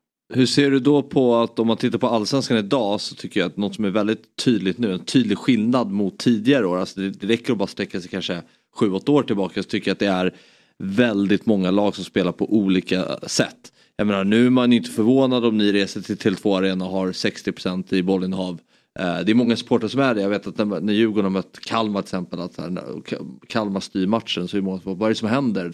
Ta bollen. Eh, Hur kan vi låta Kalmar eh, styra spelet? Men så har ju faktiskt utvecklingen sett ut i svensk fotboll. Att det är ju flera lag som spelar på olika sätt. Och eh, ja men ni är ett jättebra exempel på det som kan styra matcher. Och, och sådär. Vad, hur ser du på den utvecklingen av svensk fotboll? Är den positiv att vi har så många olika arbetssätt i, i, i svensk fotboll? Och i allsvenskan framförallt. Absolut. Absolut, och, och där kommer vi tillbaka till det vi, det vi pratar om, att man ska göra det man, det man tror är bäst för sitt lag och det som ger störst chans att, att ta poäng. Och, och, och den delen är ju jättebra, att det finns olika sätt, att man väljer olika delar kopplat till vilka spelare man har, kanske också vilken historia man har, hur man, hur man tror sig ha störst chans att, att ta poäng. För det är det som är det härliga med fotboll. Det finns ju ingen svart eller vitt på vad som är exakt rätt för att vinna så många fotbollsmatcher som möjligt. Sen är det klart att det finns vad ska man säga, parametrar som, som stämmer ganska bra överens med om lag är i toppen eller inte. Mm. Så finns det ju faktiskt om man tittar på, på hur det ser ut eh, över de sista fem åren någonstans. Så att det är ju också någonstans att men alla behöver ju heller inte vara med i toppen, utan det är också en, en avvägning vad man vad Mm. har man för mål med, med, med sitt lag? Vad är det viktiga i den klubb jag är? Är det att kanske maximera chansen att vara i Allsvenskan så lång tid som möjligt? Eller är det att maximera möjligheten att någon gång kanske få till eh, den där säsongen som gör att man kan vara högre upp? Eller vill man maximera och sälja unga spelare? Alltså alla väljer någon form av filosofi, vilket jag tycker är en fantastisk svensk fotboll. Och den är ju viktig att hålla, hålla hårt på. Och, och, så där tror jag är en utvecklande del av den svenska fotbollen, att man gör på olika sätt. Och, och, och sen någonstans så, så tror jag, och det är det som driver mig, att om du inte eh, om du liksom inte tar, vad ska man säga, om du inte vill spela en pro, produktiv fotboll, och du mer tror på dina egna spelare än vad du tror på att motståndaren ska göra dåliga saker, så är det svårt att ta sig så högt som möjligt. Det är vad jag tror på. Sen behöver inte det vara rätt eller fel, men, men det är vad vi tror på här, det jag tror på att någonstans är det det vi försöker jobba stenhårt för här. Sen vet vi att det är jäkligt många bra lag i Allsvenskan och det, det, det är en bra serie. Så att, men, men, och där någonstans är det viktiga, att, att vilken väg tror eh, tränarna på, vilken väg tror spelarna på, vilken väg tror klubben på att forma eh, dem tillsammans, att man får ihop rätt tränare till den klubb som man vill ha, hur man vill spela fotboll. Och, och, och, och det är det härliga i Allsvenskan, att det görs på många olika sätt och det är kopplat till att vi har en, en mängd av olika arenor, vi har en mängd av olika liksom, eh, tryck på arenorna kopplat till om det är 30 000 på vissa men 5 000 på andra. Men det kan fortfarande vara liksom enorma tryck med, med publiken på, på de olika arenorna. Så att svensk fotboll är ju fantastisk, men jag tror att vi behöver behålla mycket av det som är bra. Men kan vi steppa upp kraven lite till för, för att främja utvecklandet av, av den så, så tror jag Mm. det är väldigt bra. Ja, men det man glömmer också med det här med Europaspelet nu som är att vi har ju en väldigt stor fördel med att vi är inne i säsong också. Och det borde ju nästan att vi borde kunna dra mer nytta av det i matcherna. Man, man ser lagen som spelar ute i Europa. Absolut, och det är en jättefördel vi har med att vår säsong ligger som den, som Ja. den ligger, samtidigt som att det blir en, en nackdel för Djurgården när de gick vidare sen i, och spela vad var det, 16-delsfinal va, i, eh, i eh, februari när man inte är Mm. igång. Så att det är klart att det finns ju för och nackdelar med det, men, men när det ser ut som det gör så kanske det är bättre att vår säsong ligger som det gör, för att det ökar chansen att ta sig in i turneringarna. Mm. Och, och, och på så sätt är ju det någonstans det, det viktigaste för oss och det vi skulle behöva göra oftare, att svenska lag tog sig in i de här turneringarna. Mm. Det är eh, väldigt eh, intressanta eh, diskussioner och jag tänker att vi, vi ska snart börja röra oss vidare men innan så måste vi också prata lite grann om om Värnamos säsong lite grann. Vi, vi har ju pratat mm, som jag var inne på med, med Simon i, i tidigare i veckan. Eh, Fabbe, du var inne på det här med att Värnamo har liksom gjort väldigt bra, stått väldigt bra prestationer men kanske inte alltid fått med sig eh, det resultat man har önskat. Hur, hur ser du på eh, hur säsongen har sett ut och, och där ni står eh, idag inför eh, ja, men, den andra halvan av eh, säsongen? Och säg inte att man är in, inte bättre än vad tabellen visar. Nej men vi är, vi, nej. Vi är, nej, men vi är jättenöjda med, med den fotboll vi spelar. Mm. Alltså, och egentligen så om man tittar eh, statistiskt och följer upp de parametrarna som vi tycker är viktiga, som vi värderar högt, så, så vi har vi tagit enorma steg egentligen alla de parametrarna och är väldigt mycket bättre än vi var förra säsongen. Vi har eh, styrt fler minuter av matcherna och, och känner, precis som, som du sa tidigare Fab, att vi kan åka upp till vilken arena som helst och, och, Mm. och kontrollera större delen av matcherna. Och vi märker ju också att när vi eh, pratar med andra lag och med deras tränare och sånt, så, så är det ett stort fokus på hur de ska försvara mot oss. Alltså i, i varje förintervju så, så är det ett stort fokus på att hur ska de försvara mot oss? Och det är också någonting som, som stärker vår tro och, och vår härliga optimism i att Mm. när vi åker ner till Malmö så pratar vi om hur ska vi kunna föra den matchen. Sen förstår vi att de är otroligt bra, men det är ju det vi pratar om. Vi pratar ju om hur vi ska föra matchen. Det är ju den offensiva delen. Hur ska vi kunna pressa dem högt? Det är ju det som är vårt fokus och det är det som är vårt fokus varenda, varenda, varenda dag.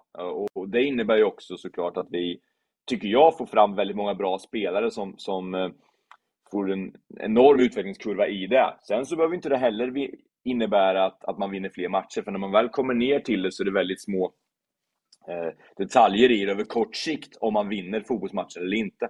Mm. Så att jag är någonstans enormt nöjd över den eh, spelargrupp jag har. Jag har en fantastisk eh, tränargrupp som, eh, med, med David Selini, Anis Mavrac, Dusan Babic och som jobbar stenhårt. Så att den kulturen och det sättet vi jobbar här är jag jävligt stolt över. Det tycker jag man ser i spelet. Ja. Eh, Mm. Och såklart också någonstans i en tabellplacering som, som idag är, är väldigt bra. Vi, vi ligger på, på en elfte plats. Eh, eh, vi har 19 poäng på, på 16 matcher. Det, det är bra. Sen så är det klart att har man sett våra matcher så känner man att ja, vi kanske kunde fått ett par poäng till och, och liksom tagit oss ifrån den där eh, botten helt och hållet. Eh, men, men någonstans ska man se nyktert på det kopplat till, till förutsättningar och allting så är vi, ju, är vi väldigt nöjda med framförallt hur vi, hur vi spelar och hur vi tar oss an matcherna. Och, Mm och den spelargrupp jag har, den, den, eh, den är jag väldigt stolt över. Eh, så att, eh, ja, det är fint.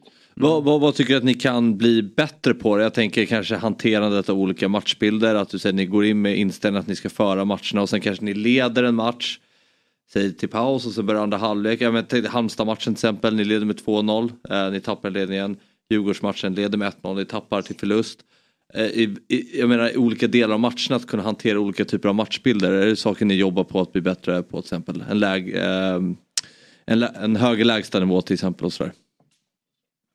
Absolut, Nej, men jag, jag tycker det här går in lite i, i, eh, i det jag pratar om med det här cyniska delen och allting. Att vi någonstans vill ju vara fotbollslaget som oavsett om vi leder eller inte fortsätter att, att vara det offensiva, produktiva laget som tar ansvar för. Och det är ju en jättetuff mental bild att fortsätta prata om att hur vågar vi spela när vi leder en fotbollsmatch? Hur vågar vi fortsätta göra saker när motståndarna kanske börjar trycka fram ännu fler spelare? När eh, liksom trycket på att nu har du tre poäng. Som Halmstad-matchen är ett bra exempel där jag tycker att vi i andra halvlek slutar spela fotboll. Där vi blir fega för att vi leder en fotbollsmatch, vilket är naturligt. Eh, men någonstans är det det vi pratar om efter den matchen. Inte hur vi ska stänga den bättre, eller utan hur vi ska fortsätta våga spela fotboll när det blir tufft. För det är klart att när du leder, då får du saker att förlora. Och då blir det en ännu större mental aspekt i att okej, nu vill vi fortsätta spela fotboll. För det är någonstans det som också leder till att vi på sikt ska kunna bli ännu bättre mot de ännu bättre lagen. Mm. Eh, för annars blir det lätt att prata om att okej, ja, men hemma klarar vi av att spela, men sen när vi möter Hammarby borta, då är det 18 000, ja, då ska vi inte spela. Så för oss handlar det om att, nej, hur blir vi bättre? Hur blir vi ännu modigare, även i ledning, på att, att liksom bedriva den fotboll vi vill göra? Sen finns det såklart en del av, okej, det är 10 minuter kvar. Hur kan vi lära oss att när det är 10 minuter kvar vill vi stänga en fotbollsmatch? När vi går över från att, okej, det här produktiva fotbollen, nu är det dags att kanske, okej, nu handlar det bara om poäng någonstans. Men den vill ju, delen vill man ju ha så sent som möjligt för att fortsätta ta vara på varenda minut till att bli så bra som möjligt. Så att, det är ju en kombination där av att, att inte hamna i ett läge där vi i halvlek berättar säger att Nej, men nu ska vi bara försöka stänga en fotbollsmatch. För det är inte vi och det är inte den fotboll jag tror över tid hjälper oss att bli så bra som möjligt. Så att, eh, det är en kombination av att i den offensiva viljan ändå någonstans också såklart förstå att okej, nu är det 10 minuter kvar. Nu kanske man måste acceptera att vi flyttar laget och spelar för de här pengarna. Men, men, men så sent som möjligt i matchen. Mm. Ja, väldigt eh, intressant och eh, alltid sjukt kul att ha, med, ha dig med Kim. Vi måste röra oss vidare i, i programmet, men jag tänker innan vi släpper dig. Du är ju en stor Film, fantasy... eh, filmrecensent. Ja, det också. Så här. Du, du, är, ju- du, du är ju en stor eh, fantasy Premier League-fantast har vi lärt oss. Och det drar ju igång här snart. Man har ju kunnat ta ut sina lag. Och sen har vi lärt oss nu också att du eh, är våran framtida filmrecensent. Så jag tänker, vi brukar eh, be om ett eh, låttips av våra gäster. Men idag så skiftar vi lite på det där. Så vi ber om ett eh, Fantasy Premier League-tips. Vem ska man gå för i år? Och sen vill vi ha Kim Hellbergs bästa filmtips. Oj, oj, oj. Då, då kör jag... Eh, ja, men jag kör eh, Batman-trilogin tycker jag är helt fantastisk. Eh, så jag skickar med hela den. Den tycker Mm. jag är... Ja, det är toppklass. Sen vet jag inte om jag är så bra filmrecensent, men jag somnade på eh. Så det, det, det är tveksamt om man ska skicka in en sån person på, som filmrecensent. Nej, du har inget val nu. Och sen vad gäller fantasy så har man såklart, eh, man börjar ju vara igång på det där direkt. Man, man, man, eh, ja, man har ju knäppt sådär. Man känner ju hur, hur eh, man tror att eh, det kommer bli bra igen, men sen vet man att man sitter där i, i slutet av säsongen och, och sliter i två år igen. Så att, men, men, men spelarmässigt, jag, jag tror ju på, på Brighton, jag gillar ju dem. Så att, eh, tycker att han, Joao Pedro som kom från, från Watford där framme, skulle kunna vara en riktig joker. Så Mm. att, han har jag lite ögonen på. Vi får se om han klarar av att göra den platsen till, till hans egen. Men där har du en joker. Mm, fint så då. Tar vi med oss till eh, Jesper Hoffman här eh, som är tillbaka nästa vecka. Mm, just det. Så tackar vi dig för den här morgonen Kim eh, och vi hörs väl längre fram tycker jag. Det gör vi. Tack själva grabbar. Ta hand om er. Det är bara att ringa om det är något. Vi ska ta en litet break på eh, några få sekunder men häng kvar för vi är alldeles strax tillbaka.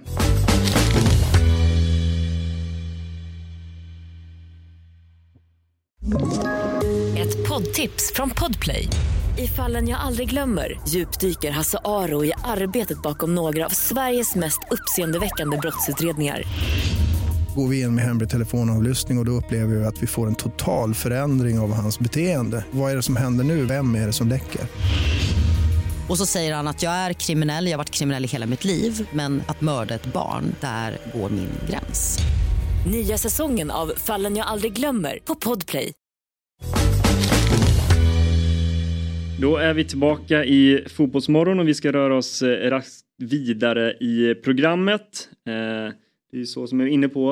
Eh, en, händer ju mycket på transfermarknaden och den kanske mest omtalade nyheten där de senaste dygnen är ju att Jordan Henderson har bytt klubb och, och han har ju hyllats de senaste åren för sina sitt engagemang och sina strider för hbtqi-rörelsen. Och så sent som, jag tror det var hösten 2021 eh, så var han frontfigur i en kampanj med att bära regnbågsfärgade skosnören och då hade han eh, ett uttalande på, jag tror det var Liverpools hemsida där han poängterade vikten av att visa synligt stöd eh, då det sänder ett budskap om att fotbollen är för alla. Eh, men igår så blev det ju då officiellt att Henderson lämnar Liverpool. Han har varit i, i 12 år för klubben Al Ettifaq från Saudiarabien som då är ett, ett land som, där det råder stora brister när det kommer till mänskliga rättigheter och där homosexualitet är olagligt. Eh, och detta har ju mötts av eh, stor kritik och det är många som frågar sig vad, vad det här säger om fotbollen och eh, vad det kan få för eh, konsekvenser. Och eh, det gör ju vi också. Eh, och därför har vi då tagit hjälp av idag av Elias Fjellander som är förbundsordförande för RFSL Ungdom och eh, som tidigare uttalat sig eh, kring hbtqi-frågor kopplade till idrott. Så vi eh, vänder oss till Elias och säger god morgon och hjärtligt välkommen till Fotbollsmorgon. God morgon! Stort tack för att jag får vara här. Eh, som sagt så är jag förbundsordförande för RFSL Ungdom. Jag tänker bara för den som inte riktigt vet Mm. vilka vi är så är vi en medlemsorganisation med barn och ungdomar som är hbtqi-personer. Så vi jobbar socialt, vi jobbar med mänskliga rättigheter när det gäller lagstiftning och ja, allt däremellan. Mm. mm, spännande och vi går väl raskt in på, på den här nyheten som har eh, du har också varit och, och kommenterat tidigare i Dagens Nyheter innan det började eh, diskuteras kring den här eh, övergången. Nu är det officiellt, så hur, hur reagerade du på när du fick höra om den här nyheten eh, tidigare? Jag tänker att det handlar om tre olika saker. För det första så handlar ju det om fotbollen här i Sverige, vad det får för konsekvenser. För en del så handlar det om fotbollen globalt och för det tredje handlar det om eh, Hendersons egna ansvar för män. Oj, hej hå. Nu var där.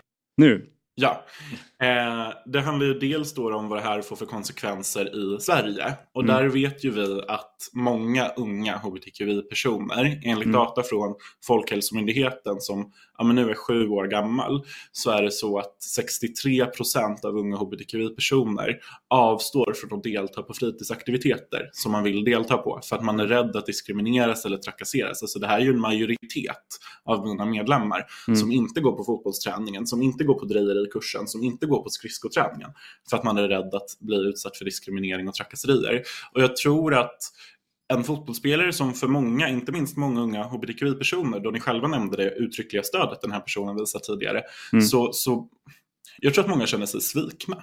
Mm. Jag tror att många som kanske vågade gå till den här fotbollsträningen just för att man visste att det fanns personer där ute, eh, även kändisar som det här fallet, står upp för ens rättigheter även inom sporten. Mm. Jag tror man känner sig väldigt, väldigt sviken. Mm. Har, noter, har det noterats av den här övergången? Jag ska helt ärligt erkänna att jag inte läst det själv. Eh, men jag har ju hört det då, då eh, liksom, eh, Mm. i och med eh, ja, det här inslaget som vi ska göra här idag. Men eh, du är inne på, du är inne på eh, det här med att, ja, men lite vikten av att, ja, men att det finns fotbollsspelare som visar det här, eh, ja, men, som visar sitt stöd och är någon slags ambassadör från fotbollen. Eh, hur, liksom, hur hårt slag är det att en sån Ja, men den här relationen mellan hbtqi-rörelsen och fotbollen när storstjärnor och som en ambassadör som Henderson eh, gör det här valet att, att välja att gå till ett lag från Saudiarabien. Vad, vad, vad skulle det, hur hårt slag är det skulle du säga? Men jag tänker att det här är ju, det handlar inte bara om vilken spelare som helst eh, som väljer att lämna. Det här är en person som har varit uttalad, som har deltagit i uppmärksammade kampanjer för att uppmärksamma eh, det förtryck många hbtqi-personer fortfarande lever under. Eh, och när man går från det å ena sidan och å andra sidan skriva på för ett fotbollslag i Saudiarabien där det är Mm. dödsstraff på samkönade relationer Mm. Det, det blir liksom någonstans någon sorts dualitet som är lite konstig. Absolut att Jordan har gjort många bra grejer, det vill jag verkligen inte ta ifrån honom. Men det blir också lite märkligt att man då i andra andetaget drar och sticker till Saudi, där Mm. det som sagt är dödsstraff på samkönade relationer. Alltså staten har ihjäl dig. Och, Det, det blir liksom, den, den, den övergången tänker jag är lite svår. Jag Mm. tror att att det, är, att det har varit en så stor grej att någon står upp för mänskliga rättigheter på det här viset. Det visar ju bara att vi behöver fler som gör det, tänker jag. Eh, för absolut att individen har ett ansvar. Alla människor har ett ansvar för mänskliga rättigheter vilar ju på alla våra axlar. Demokratin är ju inte större än sin stö- minsta stöttepelare och det är ju individen. Men vi behöver ju också som samhället ha ett ansvar och där tänker jag att fotbollsvärlden, både nationellt här i Sverige och globalt, skulle kunna ta fler steg för att visa stöd för hbtqi-personers rättigheter, både på planen men också utanför. Stöd för hbtqi-personers rättigheter, både på planen men också utanför. och jag tänker också så här. ehm, det, vi, vi ser den här, de här äh, flykten från Europa, från storspelare till Saudiarabien. De har ju en stor satsning där med, Ehm, med en enorm eh, ekonomisk backning. Eh, och spelare som, som går, ja men som Henderson också då, som går uppenbarligen dit pengarna finns. Eh, hur svårt är det, alltså framöver, hur stor skada ger det här förtroendet för fotbollsspelare i framtiden? Kommer man liksom kunna lita på att fotbollsspelare som tar ställning i framtiden? Alltså det är ju just det som jag tror många går och frågar sig just nu. Eh, och jag tror att vi behöver se också att det här spelet som Saudiarabien gör är också en del av den liksom, geopolitiska verkligheten vi befinner oss i. Kina bygger vägar i hela Afrika för Mm. att vinna människors hjärtan. Saudiarabien försöker tvätta bort sin kvinno och hbtqi-fientliga stämpel genom att bli bra på annat eller genom att bli populärt för Mm. annat. Jag tror att eh, såklart ska man ju följa sporten om det är det man tycker är roligt. Men jag tror att man också måste vara medveten om varför Mm. det plötsligt ligger så mycket pengar i kassan i Saudiarabien. Mm. Eh, jag tror, som, som du också har varit inne på, att det här riskerar att liksom bidra till den vågen vi nu ser. Och det handlar inte bara om fotboll, det handlar om väldigt många sporter. Mm. Där det öppnas upp för investeringar i länder som inte har, ja, men inte har lika gott skydd för Mm. minoriteters mänskliga rättigheter. Eh, och jag tror att det är väldigt allvarligt för det ger ju dem en helt annan makt eh, över våra hjärtan, över våra liv. Eh, soft power eh, brukar man säga på engelska, alltså att du, du vinner kulturen, du vinner människors liksom, privata sfär. Mm. Eh, och om det finns ett sådant, liksom, om det byggs upp ett sådant momentum för Mm. Saudiarabien, då blir det ju också svårare för våra folkvalda i Sverige eller i Europa att kritisera Saudiarabien för deras brott mot de mänskliga rättigheterna. Allt ifrån eh, mot den fria pressen, Mm. till exempel då, säger jag och tittar på er, eh, till hbtqi-personer, till kvinnor, till etniska och religiösa minoriteter. Mm. Så jag tänker att vi behöver se att det här är dels en del av ett geopolitiskt spel. Tyvärr, jag önskar ju att sporten kunde vara befriad från den här sortens politik. Mm. Men å andra sidan så handlar det ju också om vilka effekter det här får för barnen och ungdomarna i Sverige och i Storbritannien såklart och världen över. Om man sitter där kanske inte riktigt vågar gå till fotbollsträningen för att man har hört att de, de säger lite elaka saker i omklädningsrummet men jag gillar ju fotboll. Så Mm. ska jag ta mig modet att gå dit eller inte och prova gå på en fotbollsträning? Mm. Då kommer fler svara nej än ja. Ja, väldigt viktigt. Vi måste, vi måste börja röra oss vidare i programmet. Men jag tänker innan vi släpper det så, eh, så vill jag bara, det är en stor fråga. Men eh, just med där vi står i fotbollen idag, att eh, Qatar fick arrangera VM. Eh, vi har eh, spelarflykt till Saudiarabien och, och spelare som Jordan Henderson som går dit. Vad, vad, vad, så här, Finns det någon, något eh, krav eller förväntning på oss supportrar att vi ska ställas, ställa oss upp och säga nej till den här utvecklingen? Mm.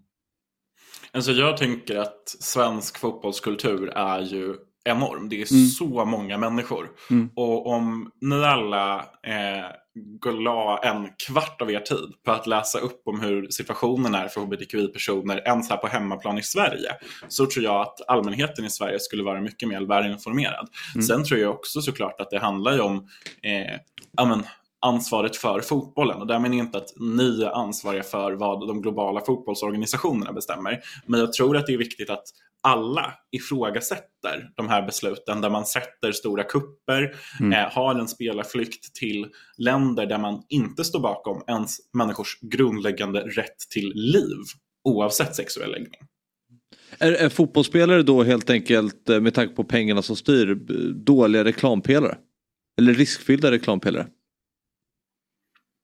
Jag tror att man skulle kunna se på det på det viset. Man skulle också kunna se på det på det viset att eh, Saudiarabien och andra länder i, eh, som har den typen av icke-respekt för mänskliga rättigheter eh, väljer också att köpa den här typen av röster för att eh, det ger ju eh, stöd för deras liksom, fintvättningsputsningskampanj eh, för att bli ett modernt och eh, fint land. Det märker man också liksom, i andra samhällssektorer, inte bara när det gäller sporten och mänskliga rättigheter. Så, så här, jag tror att det är jätteviktigt att varje spelare inser sitt eget ansvar.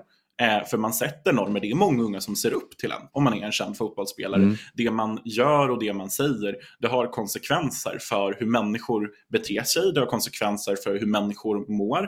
Eh, och eh, samtidigt som det är så, så kan vi inte det finns ett enormt ansvar på den enskilde, men allt ansvar kan ju inte ligga på den enskilda spelaren. Det handlar ju om de stora fotbollsorganisationerna, tänker jag, som också måste ta ett ansvar för att man till exempel då försätter, som ni säger, stora kupper i länder som Qatar, Mm. eh, som också är mycket långt ifrån att upprätthålla de ens grundläggande mänskliga rättigheterna som frihet från diskriminering och frihet till att eh, ja, men vara den man är. Mm.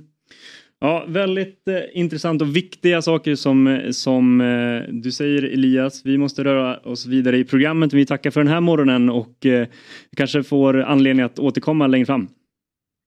Tusen tack! Tack! Trevlig helg!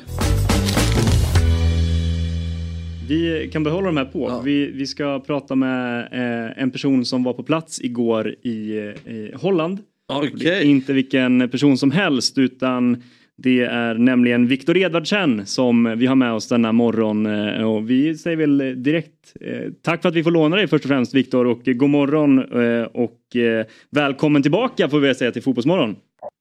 God morgon, ja tack så mycket. Du, hur står det till med dig denna morgon? Jo, det är lugnt. Man är lite småseg så, men det är bara tidigt på morgonen så att det är okej. Mm.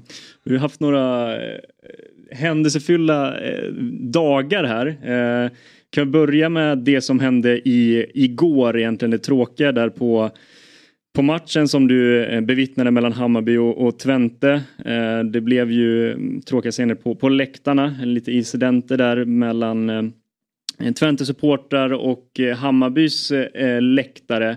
Eh, hur upplevde du den situationen som var på plats? Eh, nej men först så, så var den ju bra. Eh, det är klart att Hammarbys, deras, de hade väl 200 platser där tror jag. Mm. Eh, ville ju sjunga lite och stå upp och sådär. Eh, där var la starten på någonting kanske där Ja men eh, säkerhetsvakter och sånt ville eh, att de skulle sätta sig ner just på grund av att ja, men ifall någonting skulle hända kanske. Eh, sen eh, efter slutsignalen så Mm stod jag och Isak Lidberg och väntade på att ja, men Krall skulle gå förbi. Vi skulle bara tjingsa på honom och sen röra oss. Eh, det var då de här ja, men maskerade supportrarna från Twente-håll kom och attackerade ja, Hammarbys eh, ja, med familjeläktare, sponsorläktare.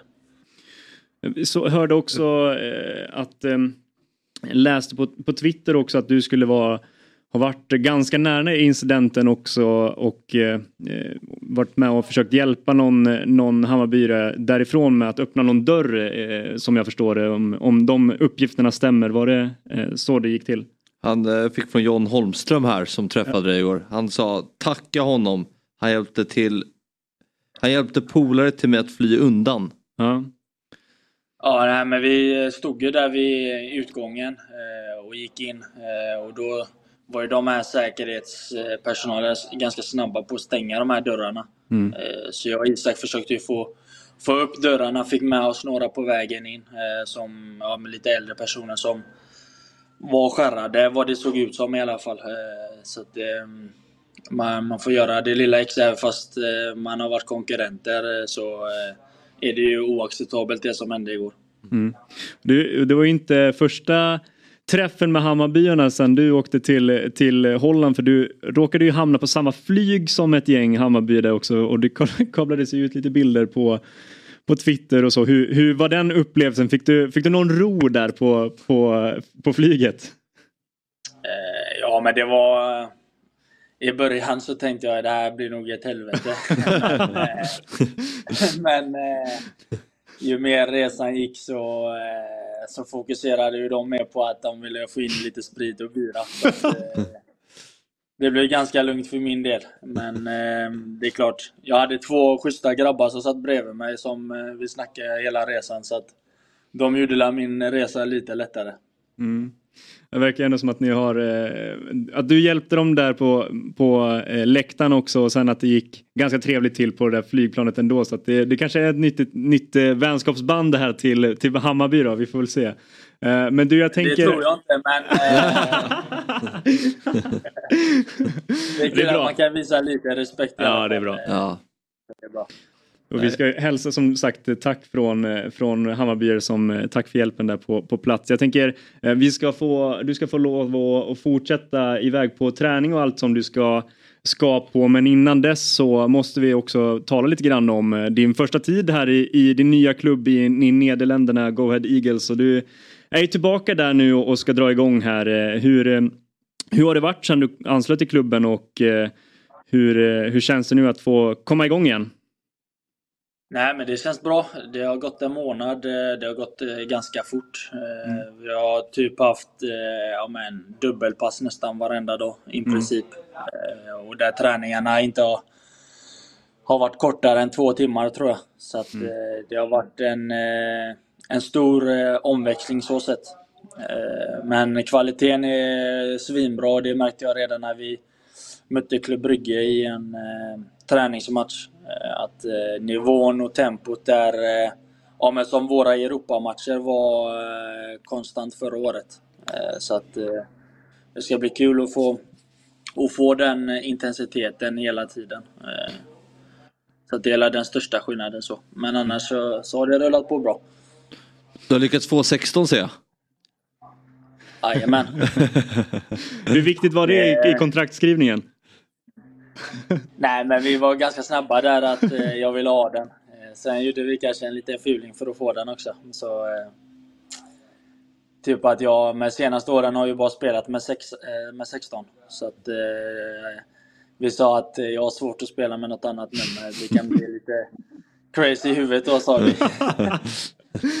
Man får ta till vilka medel som helst för att få, få sitt nummer helt enkelt. Ja. Men eh, har du fått med vad, hur ser de, eh, vilken position vill de använda dig på? Eh, jag har bara tränat som nummer nio här.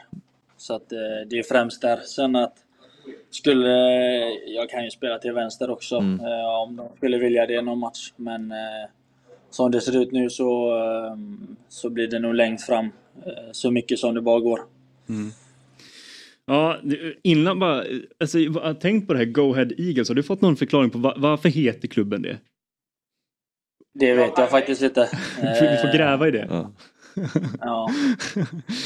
Vä- Speciellt namn annars. Du Viktor, vi, vi tackar så hjärtligt att vi fick låna dig en liten stund där och berätta om, om det du var med om igår och eh, på vägen till Nederländerna så får vi säga stort lycka till här nu då när eh, säsongen drar igång och eh, vi får höras eh, längre fram tycker jag.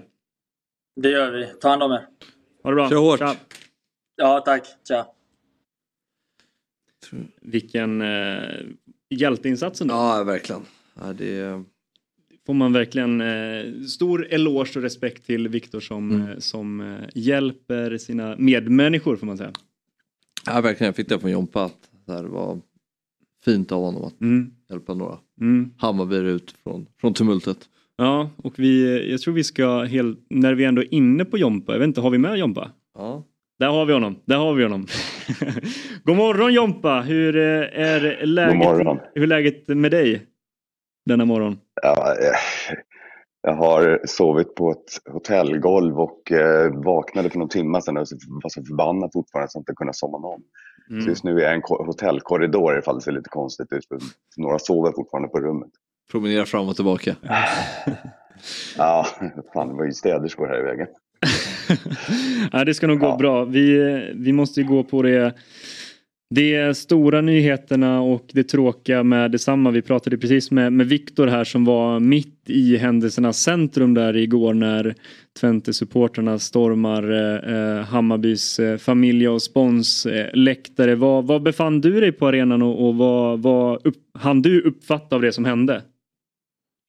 Eh, jag körde på press igår, det är rakt ovanför den läktaren. Eller lite snett ovanför, det är ju mitt på, det här är lite till höger om mittlinjen. Så jag eh, ser ju när det här börjar hända att det är massor med folk som väller över där nedanför. Så jag, stod faktiskt, jag har filmat i princip hela skiten med videokamera.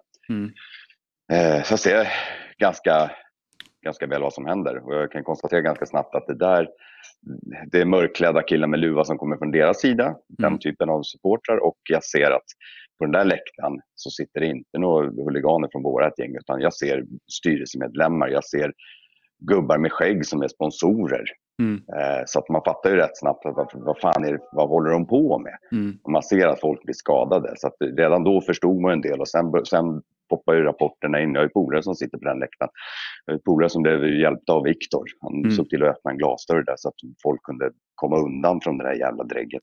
Mm. Så att jag, är- fortfarande så förbannad så jag skakar. Så det här är det värsta sedan Belgrad 2002. Mm. Satans jävla idioter alltså. Det- Hur var... Shaquille Pinas eh, var ju, man såg på plan, han, var, han stod där nere och vinkade.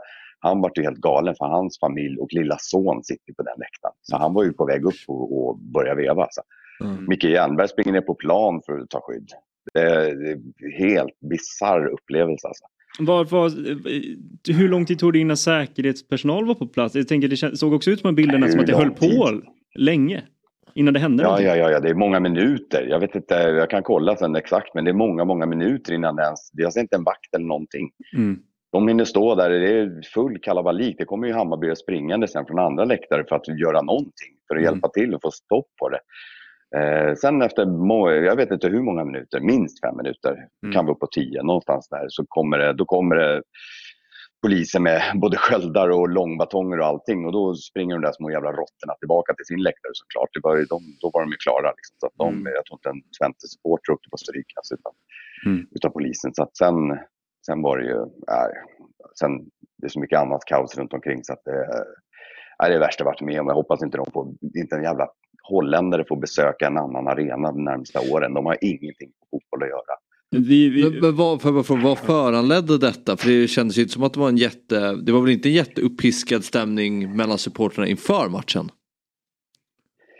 Nej, eh, det har inte varit värre än vanligt. Eh, sen, jag fick den frågan av eh, radion igår också, att eh, det här med att borgmästaren redan för en vecka sedan går ut och talar om att Hammarby inte är, är, att Hammarby inte är trevliga. På något sätt har det legat i luften hela tiden. Eh, men det har inte varit något, jag har inte märkt av att det skulle varit något spänt mellan just Hammarby och Twente supportrar. Utan det här, jag vet inte, ingenting som jag har märkt av i alla fall. Men det är klart att de vill hämnas på någonting. Någon jävel påstår att det skulle ha att göra med att jag inte vi, vi, visade inte respekt för, för den tysta minuten.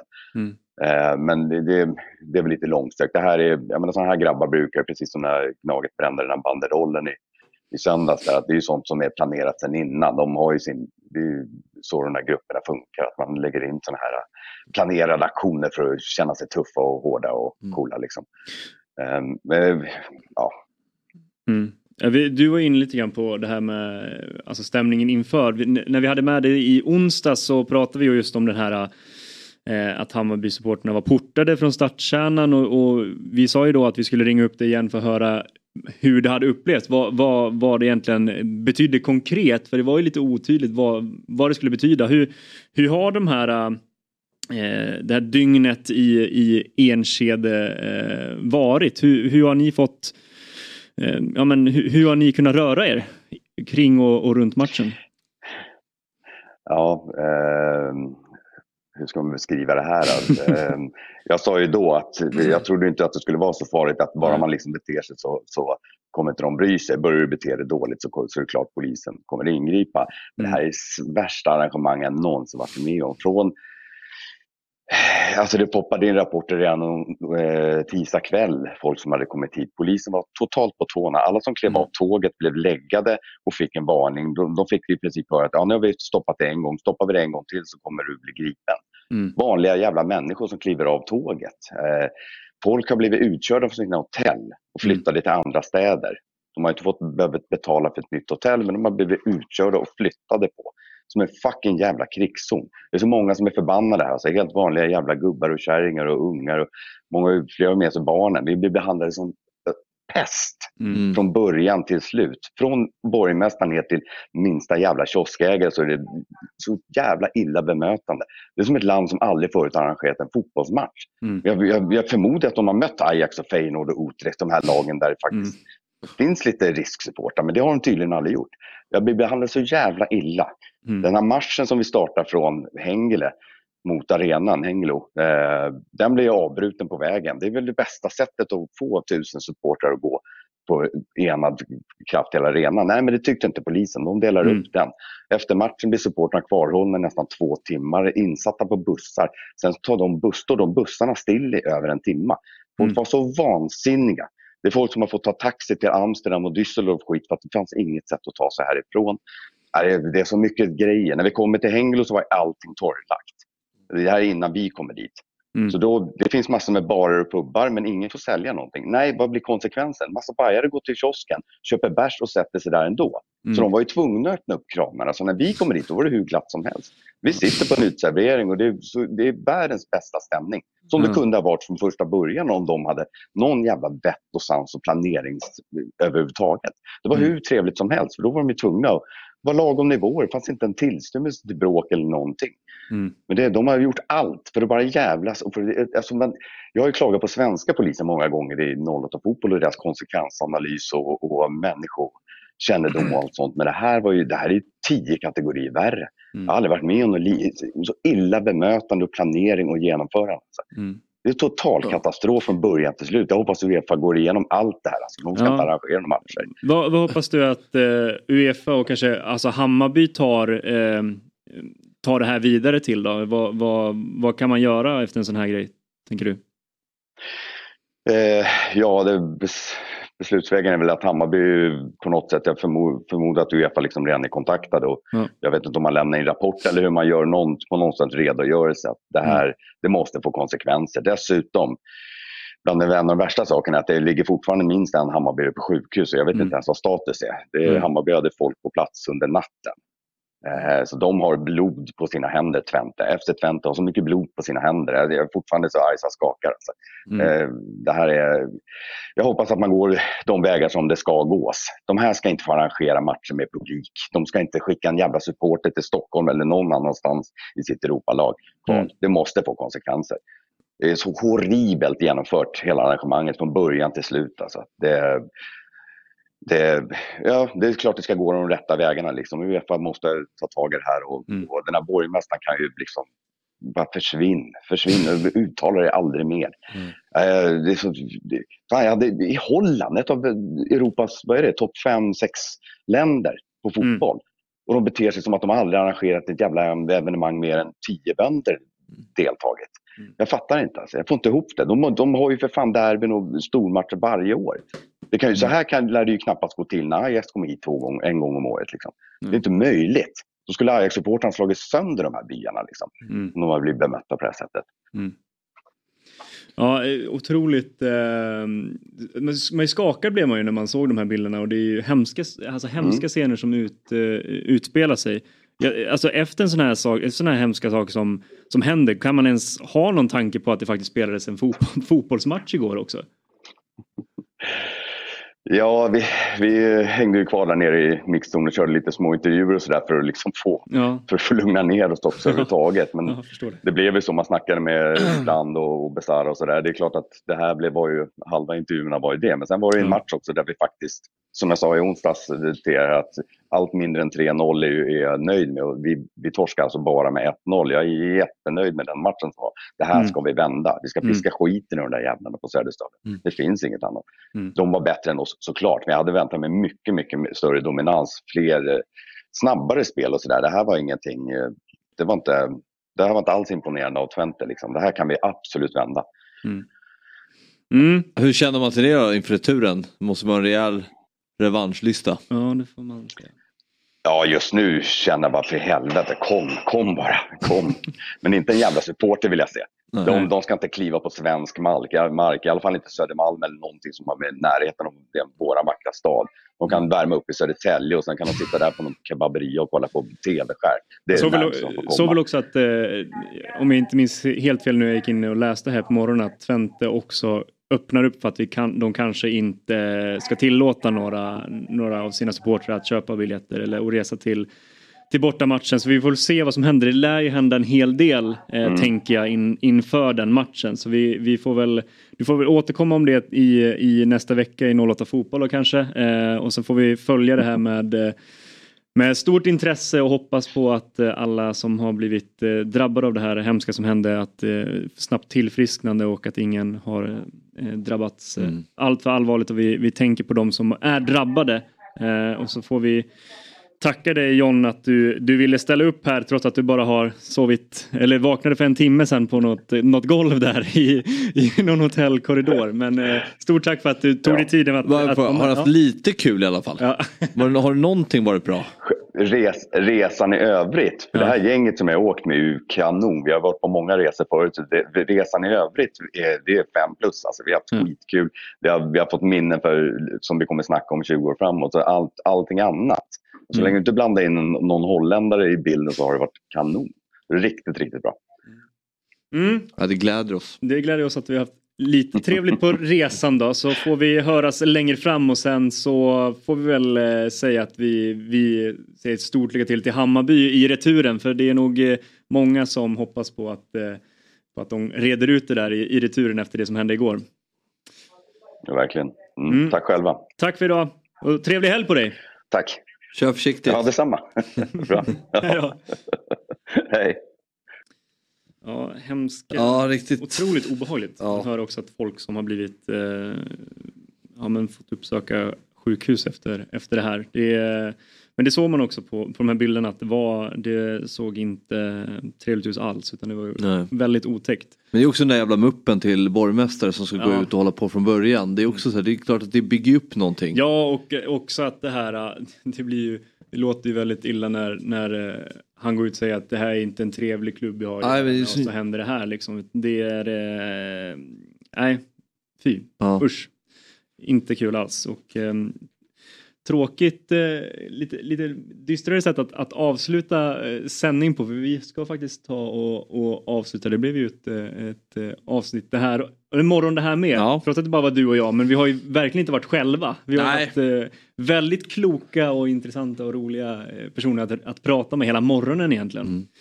Det känns som att man har suttit här hur länge som helst med tanke på hur många man har pratat med. Men det har gått snabbt också. Ja, verkligen. Det Mm. var kul. Um, vi får väl, eh, om vi ska gå in med någonting positivt till helgen så är det ju att vi har en eh, Sverige-match att se fram emot imorgon. Då ska vi piska till dem. Italienskorna. och säkra avancemanget. Ja, så vi får vi, käka spaghetti med, med, med ketchup hemma för att bara ladda upp för att reta upp dem. Och sen en grej till innan vi avslutar. Du kommer ju vara här nästa vecka.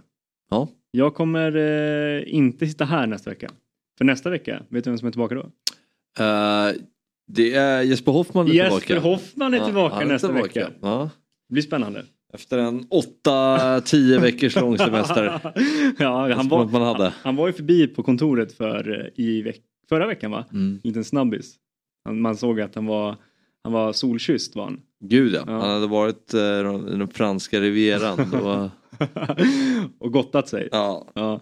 Men det, är- det är han värd. Men nu ska han tillbaka nästa vecka och det ser vi fram emot. Så får vi se den stora liksom, reunion mellan Fabbe och, och Jesper Hoffman. Det blir ju kul att se. Ja det blir trevligt. Mm. Äh, jag- Du är ju fantastiskt. Äh, Du kommer ju sitta här fler gånger såklart. Nej, det vet Det ser ut som att det har blivit något avsked. för dig, men- Se mig aldrig igen. Ni, ni slipper mig i den här stolen framöver. Jo. För det. Eh, nej men vi ska ta och avsluta. Det har varit sjukt kul att, eh, att eh, få dela ja, men, studio med dig i, jag vet inte hur många dagar det har blivit, men det är två veckor som är till och från i alla fall. Eh, och eh, så får vi väl säga att det börjar fredag också. Ja det är det ju. Det är det ju. Kanske det vi ska göra direkt här nu. Och kolla på Danmark, eh, norr, eller Danmark-England till framför en burgare. Ja, krångla inte till det. Ha inte för mycket i hamburgaren. Ha inte för mycket på hamburgaren. Nej. Nej, det, vi går ut på det då. Det är Ja. tipset. Det är Fabbe tipsar Det är. Fabbe tipsar. Trevlig helg på er allesammans. Vi eh, ses nästa vecka. Eh, Då är Jesper Hoffman tillbaka och med gäster och annat kul. Se fram emot det. Eh, allt gott. Fotbollsmorgon presenteras i samarbete med Stryktipset. En lördagsklassiker sedan 1934. Carlsberg, alcohol free. What's your game day ritual?